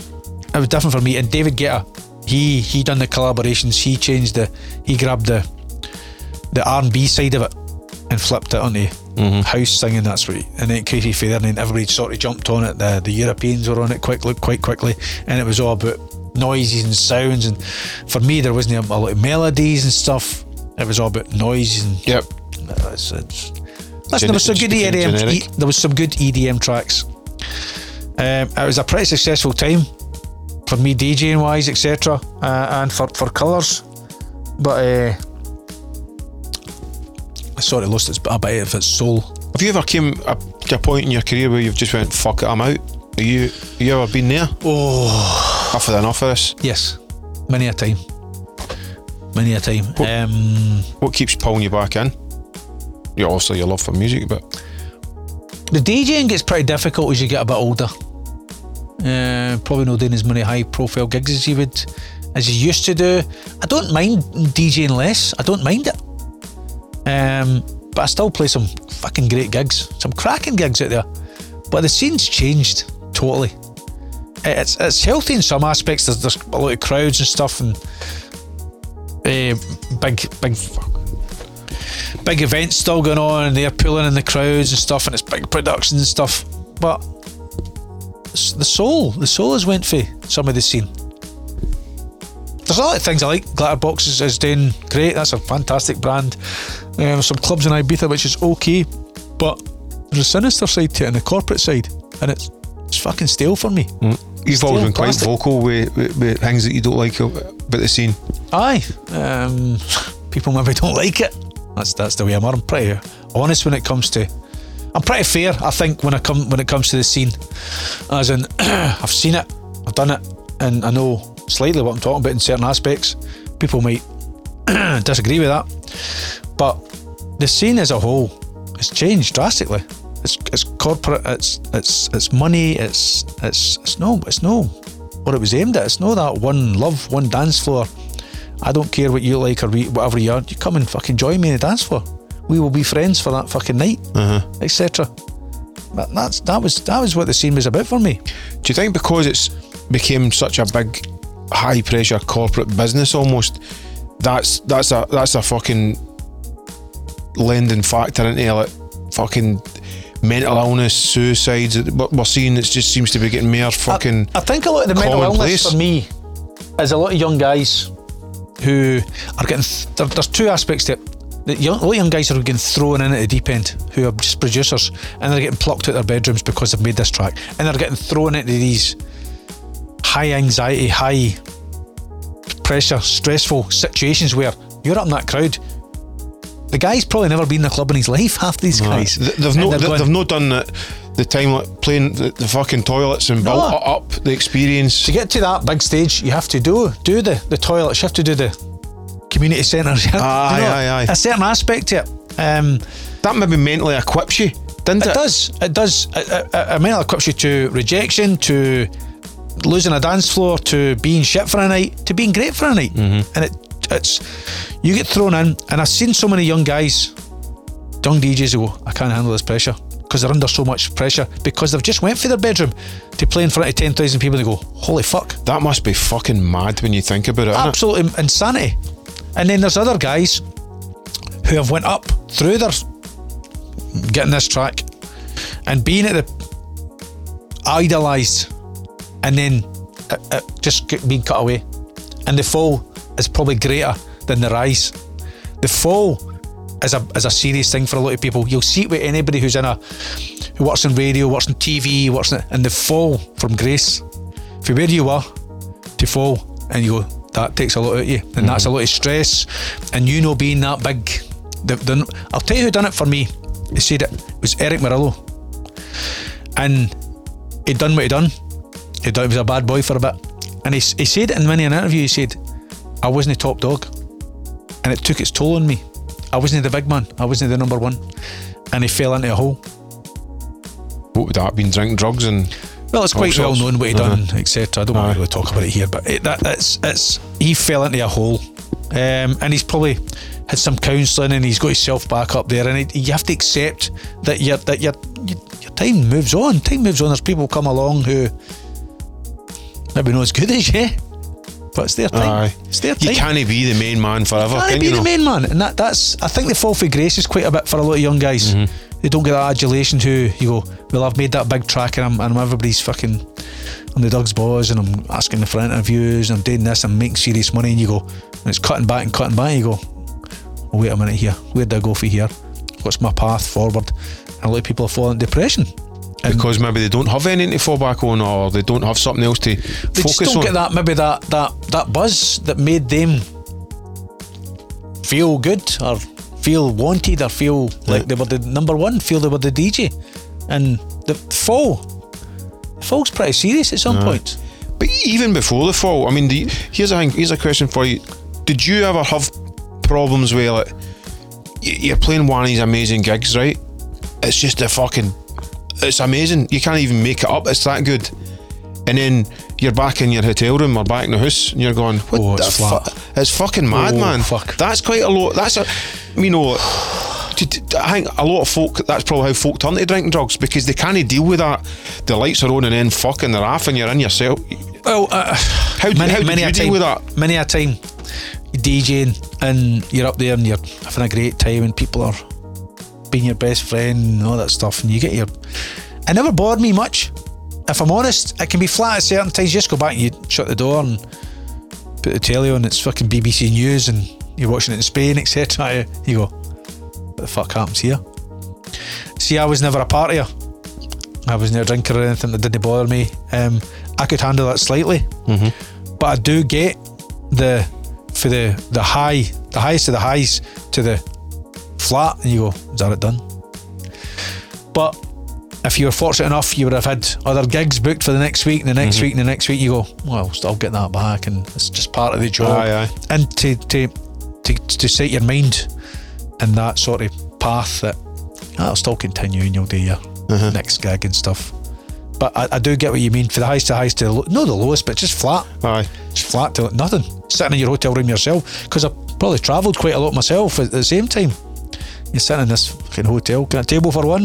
That's it. I mean, that's it. a lot of folk don't even realise. Even like the travelling, when you're travelling yourself, it isn't much fun. No, no, no, no, no, no. It's no fucking. People tell you, I, I think it's all champagne and cocaine, where- they, where- man? It's where like are you going this week? Yeah, I'm going to Ibiza. You go, brilliant. eh?" He goes, no. I'm probably the only person that gets slightly depressed sometimes going to Ibiza. Ibiza just, the just gig's brilliant. It's all the shit goes with It's it. just I just hate travelling. I hate the hate the sitting in a plane when there's listen, people have worked all year and they want to have a great time. It's their holiday, charge on. But the rabble and the noise goes like, fuck it, right, shut the fuck up. I'm trying to get sleep here. I fucking do my nothing. I'm on a Eh. night shift. Uh, aye, uh, to be fair, Ibiza's lost its sparkle for me at the same time. That's maybe just being an old bastard, but Ibiza's lost its sparkle as well. And I do get depressed. Sometimes got to Ibiza. I'd rather sit and work in the house or DJ a gig here and that. I love the place, but I hate the place. Do you not think it would be like with, with all gigs? That time when you're playing your music and you're DJing, geez that all day. See everything else that goes with it. I just fucking let's cut that out. Um, aye, Would you happy if you had the magic wand to be able to do that? aye. It'd be nice just to just. Listen, that's, that's, I still, I still love DJing. See when Well, it, that's see what when I'm it saying. harms- When you're in it- in the- in the mix and harms- doing it, there's no- it harms, it's fucking incredible. Nothing's coming close. fucking incredible. Much as I don't like being up in that middle thing, but but there's none better than you fucking rocking that crowd for that one two hours and them coming along with you and knowing people and big happy smiley faces and dropping the odd the odd fucking odd thing that they've never heard for years or some fucking really some boomerangs and they're going wow holy fuck you go you go aye you've some really quite proud about doing stuff like that and it's great but when you go and the, the shit, the travel, the shit fucking after it, the shit that comes fucking with politics and the thing when you sit and you go, is it fucking worth it sometimes? Mm-hmm. And it fucking annoys me. Fuck it. I get so depressed travelling home at night. Two and three in the morning, the sun's coming up and fucking you go, oh, I'm too old for this shit, man. Sitting a Saturday night, you have to travel to Aberdeen or Inverness or something, you go, I don't want to do this. That just, that's But it's the travelling and all that. It gets it's, it's no it's no. But you think if you actually think when I just get to the gig, that I'm I know I'm enjoying that. it's the shit in between, isn't it? That's, that's what you paid for. That, that's that's exactly That's it. what you paid Aye, for. That's what And- you and get paid don't- for. Listen, don't let's don't kid ourselves. Uh, money is a big element in it. Um, it's a big when, when you have to travel away and go through all that rigmarole and stuff, and, and the, the hotel yourself, and then the money is a factor, without a doubt. Mm-hmm. Much as the gig's great and you go and play at the gig, money is is a big help to, Yep. to it's, it's work. That's what you earn a living. Aye. You need it to That's what you're getting. Like you say, that's what you're getting paid for. You're, There's not, you're, you're not getting paid for the gig because that's the thing you're There's enjoying. innit? gig where I would I would go if it was nearby and it was a great gig and go oh I don't mind not getting paid I'll come and play at that because I know it's a great gig and I'm I'm going to do something that, that, that I really enjoy and that's what I want to do. So I've no problem sometimes the odd time saying I'll come and play for free. Not a problem. Mm-hmm. you're different you miserable bastard.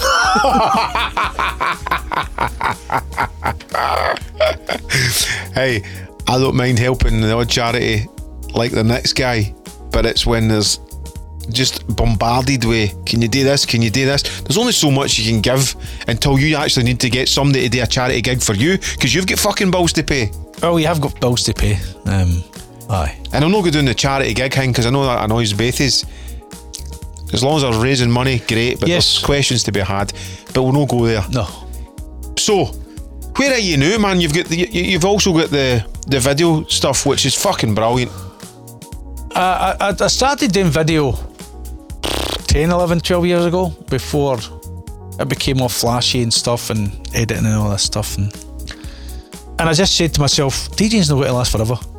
Um, so what else, what, what else do I like? What's my passion type thing? And it's creating video. It's really quite satisfying. Do you see similarities between that and Just DJing? being creative. Um, I've always said you're either creative or you're not. Plain and simple. If you're not creative, step out the way. Just step and you do your thing on your your side of the fence, and leave the creativeness to people who do creative. That's not being blowing smoke up with your arse. That's just fucking basics. You're either in or you're out. And I, I felt quite creative because I was a sound engineer as well. I could do Pro Tools and all this stuff. And it's the same sort of idea. Whereas you're putting stuff up, you're creating an end product that either looks or hears or sounds good. And video was it's just a natural progression for me. I don't know why, but it just felt right to go and do it. And I've done videos for fucking everybody now. I mean, you, uh, before you got into it, had you been, had you seen it happening around about you? no, no, Or does really. something go, I, I'm into that, man? I don't really know, Mal, if I'm honest. Um, I started. I started. I, I seen it as a as a as a 10, 11. Said some got a couple of cameras and maybe start doing some the odd wedding and stuff and that. But that was that was knocked on the head very quickly. That's fucking pressure.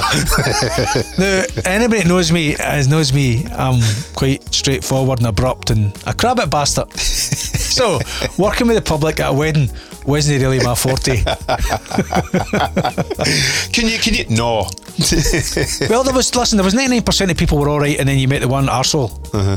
who was just a arsehole, and it was quite difficult for me to shut up. So that kind of got knocked in the head with the with the weddings. But it progressed into. I started a thing called. I started Colours TV. Um, it was. I came up with the, the idea to say we need to start doing video and stuff, and that um, video wasn't big in clubs. It was bits and bobs here and there, MTV, dance floor, etc. We're doing tours, and I, I says, I'm just trying to do some videos, and we, we started doing videos. Tiesto was one of the first ones, I think. What was it? I can't remember.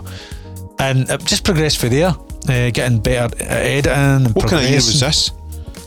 2010, 11 or what? Probably, probably just before that. But aye, I think, I think, aye, 2008, 9, 10. Right. Um, it was in 4.3, wasn't it? Widescreen to start with cameras and and it progressed into widescreen stuff and different editing uh, interfaces and different editing tools, and, and I've really progressed.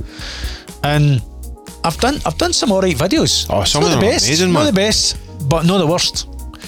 And uh, some I'm particularly proud of. But it's it's there's a real satisfaction with taking some footage and some idea and and churning out something that people like or dislike. Because there's an end product. Ah, you're distilling and bottling the excitement of that night.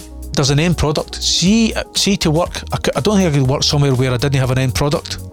I like an end product to work it and you go and something you can be, you can grasp and go. Mm-hmm. I'm quite proud of that. Or I've done something, or you give it to somebody and they're over the moon, mate. Or they don't like it, but I need an end product. I think you're the same. Mm-hmm. Whether it's paintings, whether it's music, you need an end product. Aye, aye. You need to get that idea and you need an end product.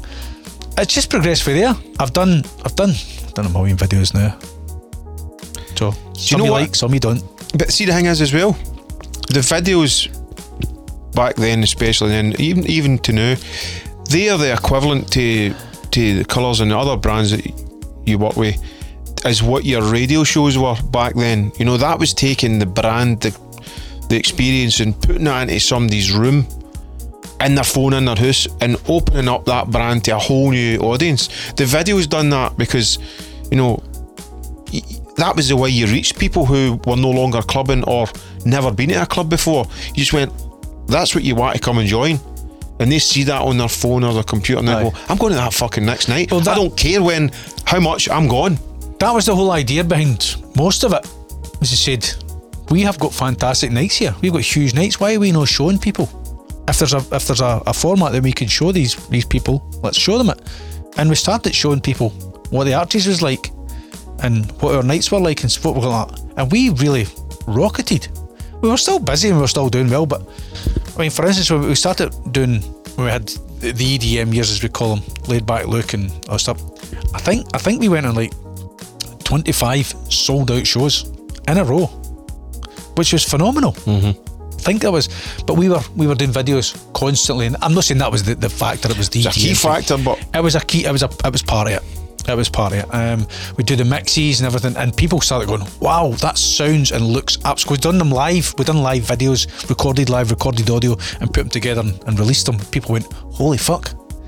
And it was great watching them, and you could just relive that. And you go, "That's what the artists were like." There's there's one video that that whether you like the track or not, it's Avicii levels, and it's playing. It's Laidback Luke I, I know the exact clip. Fucking and, brilliant. and I filmed it and we recorded the audio as well and we put it together and, and just it's just like it's it's it's mind blowing. you caught the fucking moment. It's the moment and you go, and the, they're up on shoulders and the top's off, and the fucking place is going absolutely mental. So if, if, if you're anybody listening, actually look up Laidback Luke colours at the arches, and it's levels that's playing. Avicii levels, whether you hate the track or whatever, check it out. It, is, it, is, it is sums up the arches for me. I, the arches was techno. I, the arches was other stuff, but as in the atmosphere and general people going fucking crazy. That is, is it in a nutshell. I, and I've actually stole that mix that he does and done it a few few times at gigs and that because he mixes out uh, "Show Me Love." He does thief. thief. Hey, who's not been inspired by Exactly. You know, but it's, it was such a fucking genius mix, and you and I think maybe seeing that video and seeing it work, I've just went, I'm having some of that. Man. I'm fucking having some of that. Listen, sometimes you just got to take your heart off and you go, aye, aye, I'm taking that. That was good, you That's know that? brilliant. See how he's done that? That's brilliant. And I'm doing that. See, see, he's kind of walk, just bypassing. Oh, that, that's great, well done. And you go, why would you not take that? Mm-hmm. Fucking give me some of that. It's just like fucking hearing a track mixed to another track and go, I fucking never would have thought they two going together or whatever. I want to try that or whatever, you know. Aye, that was brilliant. There's also there's, a good few ones of Carl Cox at the Arches. There is, aye. Can't remember it's, that a track called, it's, a track called Super Beats. I that know the dun, track. Is that that one? It's it's I I think that I think there's a guy surfing. His mates hold him up with the cameras at the back. And he's fucking sort of maybe Gareth Emery. There's another Gareth Emery track uh, uh, video as well, and it's the these these defining moments are the arches for me. Aye. Would that would that be wrong in saying the Arches is your favourite club? Oh, probably. Uh, uh, listen, there, there's there's things that mean a lot to me would be Ayr Pavilion. Um, certain other wee clubs here and there, Mercado in Edinburgh, which was just a great wee club. But the Arches was was iconic. SWG3 eh, SWG3 is phenomenal. It's up there. It's getting there. It's a far better logistically and far better rooms and far better scope to do certain things. And they've got it. They've got it. They've got it spot on nearly down there. It is fucking incredible SWG3. But the Arches is the Arches, and I was resident there for twenty years. Fucking hell, 20 years. 20 years Wow. we were there and I was resident obviously and I, I probably I'm probably the DJ at the whole of the world had played there the most more than anybody Wow. by a mile because I would do all the colours events I would do stuff for the Arches etc so I was playing there pretty regularly sometimes two three could be four or five times a month. For, for 20 years. Brilliant. sometimes only once a month but and I played some pretty special gigs. I've seen the changes um, good and bad but Arches was the Arches Arches was when the Arches went off the fucking hell Aye, it's something else. it was it was madness We were up protesting when they shut the place. Sure we were. Did that work? did it fuck But we showed them. save the Arches fuck off One more tune. Get the fuck. It's, see, see if I'm looking back on it now, it was probably the right thing. It's took that. Do you think it would have went declined or it'd have ruined It itself? would have done something because the police were heavy on it, and the police were looking for. They were just hoping to step out of line. There was. Have you been in it since they've opened I have. it again? I've, I've I not went in and I done a. I done a, I, I done the colours. The, sorry, the Archie documentary in there. Oh, right, right. So I done that documentary. Aye, but they've reopened it since that. Yes, I've not been in since then. That would have been great. I, I remember you did that. You were saying like even just getting in, you've seen all the old signs and everything. And Um, I, I, I believe I'm barred for the Arches. are you? I believe I wasn't allowed to come and play at it. I've been told that I can't come play at What something. the new? the new one. Aye, I've not brought myself to go in, but apparently it's like a, they do markets and stuff and it's that. uh, I, I slightly understand some of it, but it was quite a weird one when they saying, "Aye, you can't come play at the Arches." There was something on. That's mad. Uh, I think they're just treading carefully. If anything, To try and keep away from that dance just to keep away from anything. I think there'd be dance thing, but I think they need to keep away from people like who are higher profile with the Arches, Mm-hmm. connection with the Arches. Um, and I understand it slightly. No, but I didn't like it. But I, I understood why they just went because they could get a picture of me. Well, we don't need the heat. They don't need the heat. They don't need it. They don't need it. It was. It was. It was. It was high profile nonsense that was going on. Uh-huh. It was everywhere. It was on TV. The MPs stepping in, etc., etc. And it was it was sad when it went, and it was an iconic place, and it'll always be special to me, but it's m- maybe looking back, it was it was maybe the right time. Do you think Weirdly- maybe that's how everybody's holding it in such high regard now because it's over? No, that way you, it's not until some cunt dies you go, he was a fucking legend. Well, it, did, it didn't with finish on a. Lo- Listen, the the, the the the death in it was was drastically unfortunate, Oh, tragic. Um, but other than that, the club was still at a high. Apart from that, that low with the, the, the, the wee girl dying, unfortunately, um, it finished on a high high. It didn't witter away. It didn't. Do you know what I mean? How clubs go? I, I don't know where it, where it went, Mal. I have no idea. But looking back, we've been fortunate that, that SWG3 have came all, came on board, and any money they made or they invested back in, which is which is what I really like. They've really invested and kept investing and making the club better. You're now in rocking the galvanisers and all that now. And make the, they, they brought one room, they made another room, a TV studio, then they went to the galvanizer, then they went to the yard, and then they've built dressing rooms and they've built structures and a bit of different entrance, and it's fucking phenomenal. It's a absolutely, it's just a, a cracking unit, better than the Arches in that aspect, but it's not the arches. Mm-hmm. That's all. They were talking at one point doing a roof terrace thing. Is that still? There is a roof terrace is there. It's there. It's just a small bit. Um, I think. Listen, I've never seen them stopping progressing on it. They just keep progressing and progressing, and changing things. I said, and, and investing money, Brilliant. and that's what I like about it. But the only thing I don't like about it is there's so many events. Aye, it's hunters, isn't it? It's fucking madness. But that's what happens. It's just attracting everybody to get a get a shot at. Well, you've got the the the the the, the can't, sorry the ABC unfortunately closed Did it? due to fire. Oh, the fire. Aye, right, right. Did I was it? thinking Did the O two. Uh, and Dunn. I think they moved some of their gigs out there, and stuff. So there's been a right overspill with a shortage of venues probably in Glasgow. Mm-hmm. Um, aye, that's where it's at there now. So where are you at the new then? What's what's what? Where are you? What's Jon Mancini doing? now? Um, right now, um, still doing video. I'm still DJing. Uh, not quite as much as I, I used to DJ, but that's through choice. Aye, you're happy where you're at the now? I, I'm, I'm, I'm back in the studio doing some, some music. Oh, brilliant. Um, I've decided I just wanted to go and make music again. Um, house and disco and stuff, edits and stuff. Um, aye, it's good. No, I I don't get enough time to do it because you have to earn a living. Uh-huh. And if you're hard an 11. You're earning a living doing video work and stuff, then it, it's pretty difficult. But I'm still doing some cracking gigs, some great gigs um, up and down the place. That's, that's good. It's good. Um, the scene as a whole, as I spoke about, is a bit flat in certain aspects, but there's some great bits out there as well. Um, The see festival thing really seems to be going mental now, doesn't it?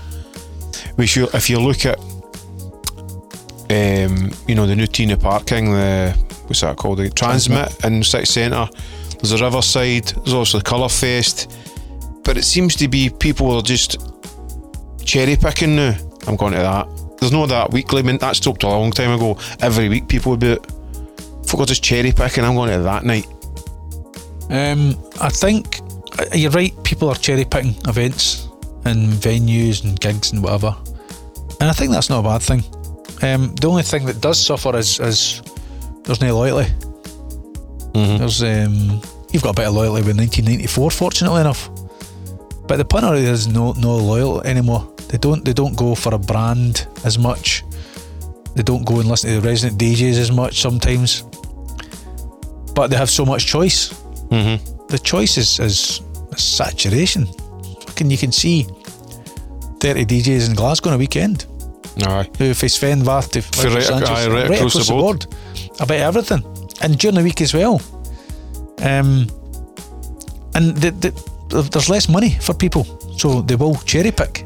Do you know? I think it's every time I see like a DJ's tour schedule. Like, for instance, let's just say Fatboy Slim, right, or Chemical Brothers. I think they're looking at a tour gig and they're going, "Fucking hell, that, that, that, that, Wednesday night. But where are we going to go on Wednesday night? It's going to be mega." Glasgow. it's always It's always David else. Just they'll er fucking go nuts any night of the week. But it's, it's, it's, a, it's a slo- sort of disrespect at the same time. Where does it go? I just got up there on the Wednesdays. Aye, they'll They've fucking not got, go a in. Friday, not got a Friday, Saturday up there. They, they, they, they, they give th those those days out to the bigger places down south. Now, don't get me wrong, you'll not get a fucking crowd up here. Half as bad as down there. No. The crowd up here are mental. They're mental. They're just great. They're just they're up for it. They do not give a f- shit. They want to go out and have a party, and they're great. And every DJ and every band will tell you that. I've said that for years. To come to Scotland and play was, was Whether you're a rock band or a dj in it Never a DJ, innit? never about the money half the time. It was about uh, so many DJs I spoke to. They always said. Uh, when we got to Scotland, when did they asked and said, "Oh, we knew we were coming to Scotland. We knew it was going to be great. We didn't care. It was never about the money or anything like that. We just say Scotland's fucking great. The Arches is great. You've seen firsthand I know, all these, whatever you want to call them, A-list DJs coming to the Arches, for, for instance, for the first time and playing and just going, you know, they've never played stadiums, whatever, and all that before, but then there's something unique about a Scottish crowd, something like the Arches, and then them just going, holy fuck. What? What are they saying? what are they saying? It's, uh, here we fucking go, mate. Here we, here we, here we fuck. Go where? Uh, that chant is is is is infamous. It's Love worldwide. or hate it, it's fucking there. That's it. It's, aye, but they, they, they, they loved just coming playing here, and they were getting blown away, and, and you could see them standing up and going, "What the f- what the fuck is this?" I'll go back to David Guetta. David Guetta's first gig in the UK was was Colours. Ricky got him as Ever a, fu- his first UK first ever, gig? first ever UK gig was, and Ricky took a chance on him. Um, I think Eric Prydz was on, I think, and somebody else. I can't remember who it was. And and he and, and he never forgets it. Never forgets his first gig in the UK was was, was the Arts in Glasgow. And I remember standing up going, "What the fuck?" And and it was it was just mind blowing for him, and it stuck with him. And he called one of the tracks in his album Glasgow after it. Did he? Aye, he did. Aye. Wow, I didn't know that. Um, I just loved it. He just loves coming here and that these these DJs probably never experienced half this stuff, and just arriving and this fifty percent of the guys have not got any clothes on. Well, tops anyway. Fucking Hashtag taps making off. faces at each other and fucking swinging for each other's shoulders, shouting "Here we fucking go!" It's just probably like, what the fuck is going on here? It's like a fucking football mentality, isn't it? Aye, Dancing. it's just, it's just, it's, we take it for granted. We totally take it for granted, but we've always had that. We have had that for day dot. Aye. For, for I started DJing, the the the crowd participation has always been there, Aye. and, and it's been great, and I'm eternally grateful for that sort of thing. It must be hard for like um you ever think about these other A list DJs that are fucking stadium after stadium after mega gig after there must be a certain level of complacency where they're not even they're disengaged they're not even fucking there how, how can you continually get blown away when your gigs are that massive you need to do shite gigs to appreciate gigs Yes. like the Arches and That's what. That's why. Even DJing, you don't you don't learn to DJ in stadiums. You just don't. They- They're they're just these guys were playing just tunes for for a crowd reaction. They weren't for to educate them or anything. It was mm. just for a reaction, some mashup of fucking Seven Nation Army or stuff, that sort of shit. But to come and play in clubs and and learn how records work, how that dropping in that particular track at that particular time worked with that crowd, getting the reaction back, getting the feedback, the waves back and forth. That's that's how, that's DJing. That's how you learn to DJ. You don't mm-hmm. fucking learn to DJ playing to thirty stadium tour, thirty stadiums, sorry, in a tour. It's just, flat. It's Aye. you listen by and make a fortune, a fucking fortune. You're treated like a king, but you're disengaged. Aye. You're disengaged. You're not getting that. Club, the club is totally different from the arena or big stage or whatever. It's totally different. Mm-hmm. 100%. I'd rather have a club with 200, 300 people who were into everything I played and just loved it. I'll tell you, I'll tell you a, a gig. I played at the Keach Club. Sorry, it's Come not on. called the Keach. Keach. It's not, it used to be called. It was a Keach reunion, and we done it about three years ago. And it was a fr- it was Where's a this? Saturday. It's it's. I think it's got Furies in here oh right right aye and that's where it used to be called the Keach. And it was 400 street ravers, original street ravers, originals. And it's I've actually recorded it. It's on my Mixcloud, and it's just old school. Don't I don't get me wrong. I don't like playing fucking old school, but anyway. and it's it just goes off. It goes check it absolutely off. It's fucking nuts. For the first piano I played at the end, and and they're all shouting and cheering. You go, that's what it's about. Aye. That was that's it. It's just about just all going the one direction, the one love, one dance floor. Fucking give me a cuddle. Who are you? Fucking you're my mate for the night. I don't care. Blah blah blah. It's it's it's not the same as. I hate I hate I hate talking like that, sounding like an old bastard. I hate it. But that's the fucking that's the facts. I think you. I think you need to have experienced it to then look, to be able to look back on it and appreciate it for what it is. You know, and then when we're both fortunate enough, you can dip your toe and do the occasional old school night, and you just go, ah, that's that's it again, man. That's that's what it's all about. See see the the, the new generation, they, they they they don't get it to a certain expect, uh, extent with their phones and and social media and stuff and that, and I, I, that's that's no their fault. But what I don't like is them disrespecting the generation that actually created what they're involved in now. I had it the other week there. Some young guy had made a comment, some some wee guy had said, uh, Glasgow's has been washed up DJ or something like that. No bother, mate. And this wee guy is about fucking 22 and you got that. You've not even broke your foreskin yet. And you fucking try to give me a fucking hard time for something that I've actually been part of. I create, I helped create what you're Yeah, involved yeah, in, you wee fucking dick.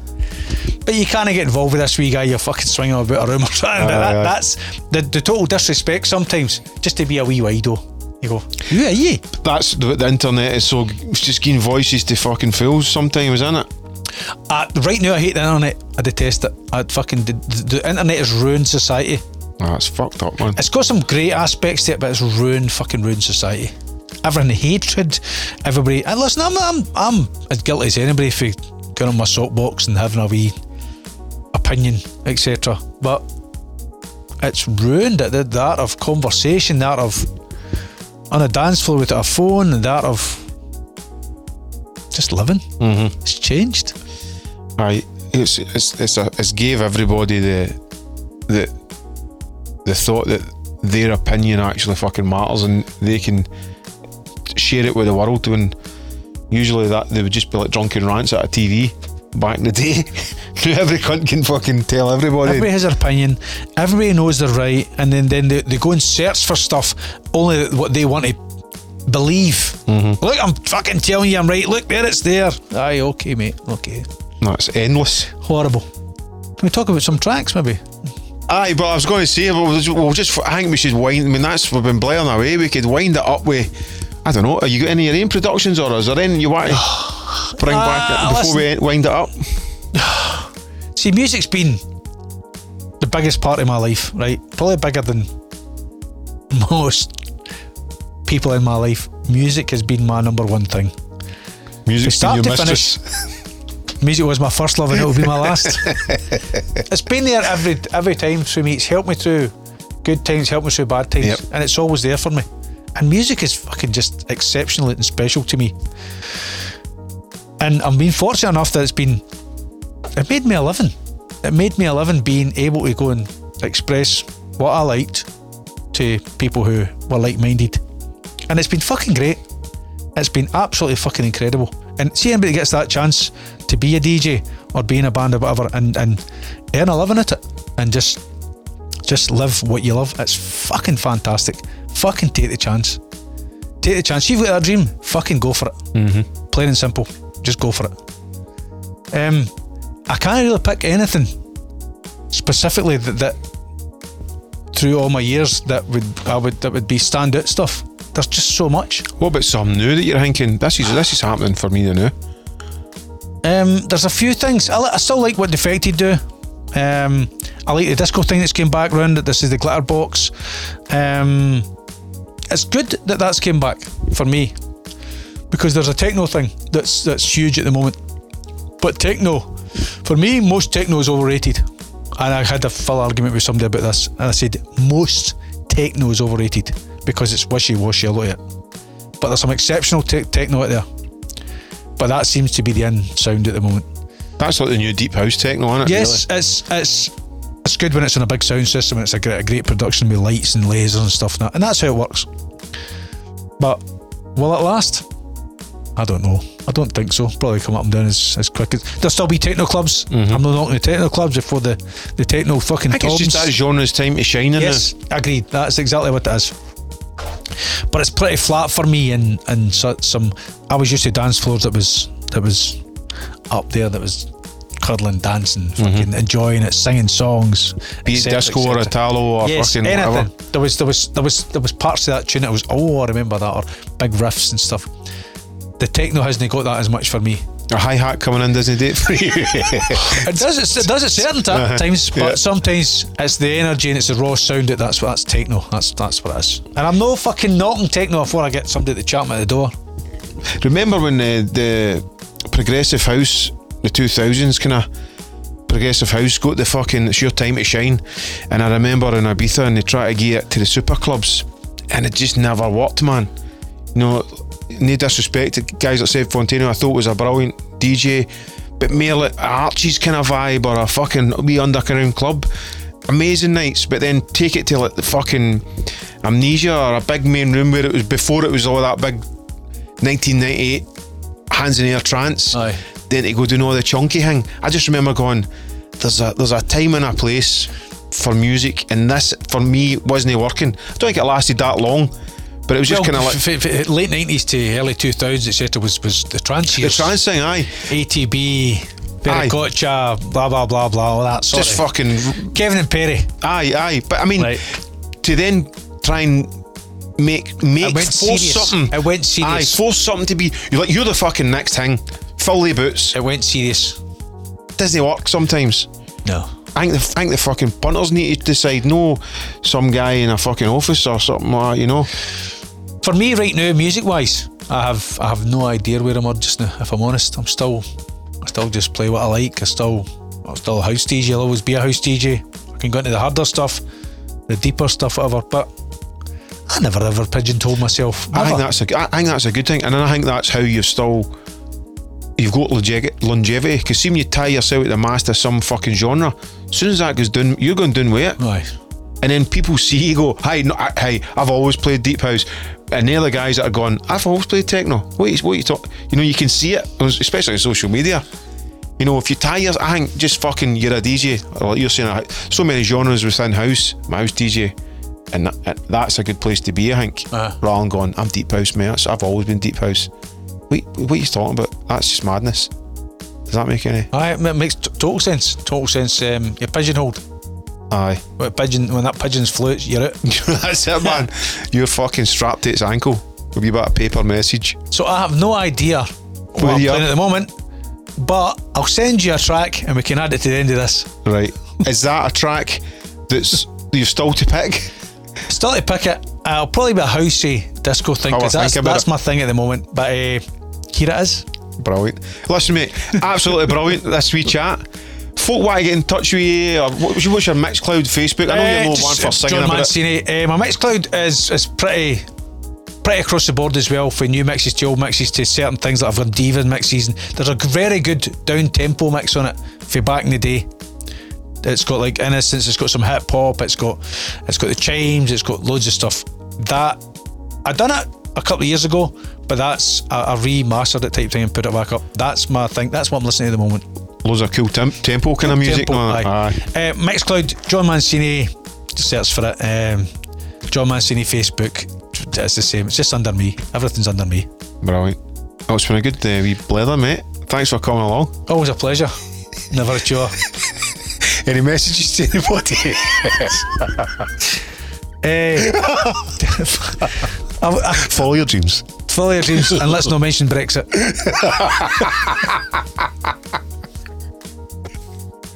Oh, brilliant. We end it there. That's it.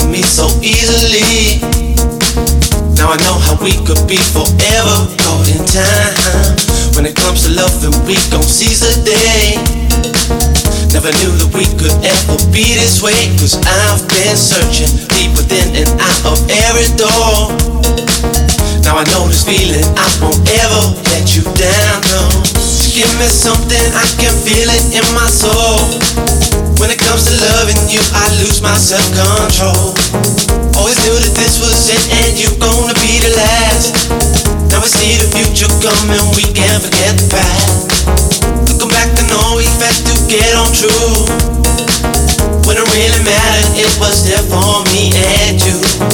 Now our world is changing, we got to see what we're gonna do. I know you're here for me, and I will always want you in my soul. I want you in my soul, said I want you in my soul. Love to me is gold, your love to me is gold, your love to me is gold. Thing I can't control, this thing I can't control, this thing I can't control. Let this feeling go, don't let the feeling go, don't let the feeling go. Want you in my soul, in my soul, said I want you in my soul. Love to me is gold, love to me is gold, your love to me is gold. Thing I can't control, thing I can't control, thing I can't control. Let this feeling go, let the feeling go, let the feeling go. Want you in my soul. Past has been, but we can't let it go. Just looking back on all the things we've done, and I have noticed in myself I could have changed it all. Gonna make a difference in believing what we all show. Gotta stand alone and try to lead the way. I make my feelings known in every day, and I've been seeing how you make your peace with them so easily. Now I know the love will be forever caught in time. When it comes to changing, I'm gonna be that one. Don't have regrets for all the things I've done, and I'm believing deep within the core of every soul. Now I know the reason you won't ever let me down, no. Just give me something, I can feel it in my soul. When it comes to loving you, I lose my self-control. Always knew that this was it and you're gonna be the last. Now we see the future coming, we can't forget the past. Go back know we had to get on true. When it really mattered, it was there for me and you. Now our world is changing, we got to see what we're gonna do. I know you're here for me, and I will always want you in my soul. I want you in my soul, said I want you in my soul. Love to me is gold, but love to me is gold. True love to me is gold. Thing I can't control, this thing I can't control, this thing I can't control. Let this feeling go, don't let the feeling go, don't let the feeling go. Want you in my soul, I want you in my soul, said I want you in my soul. Love to me is gold, love to me is gold. Your love to me is gold. Thing I can't control, this thing I can't control, this thing I can't control. Let this feeling go, let the feeling go, let the feeling go. In my soul.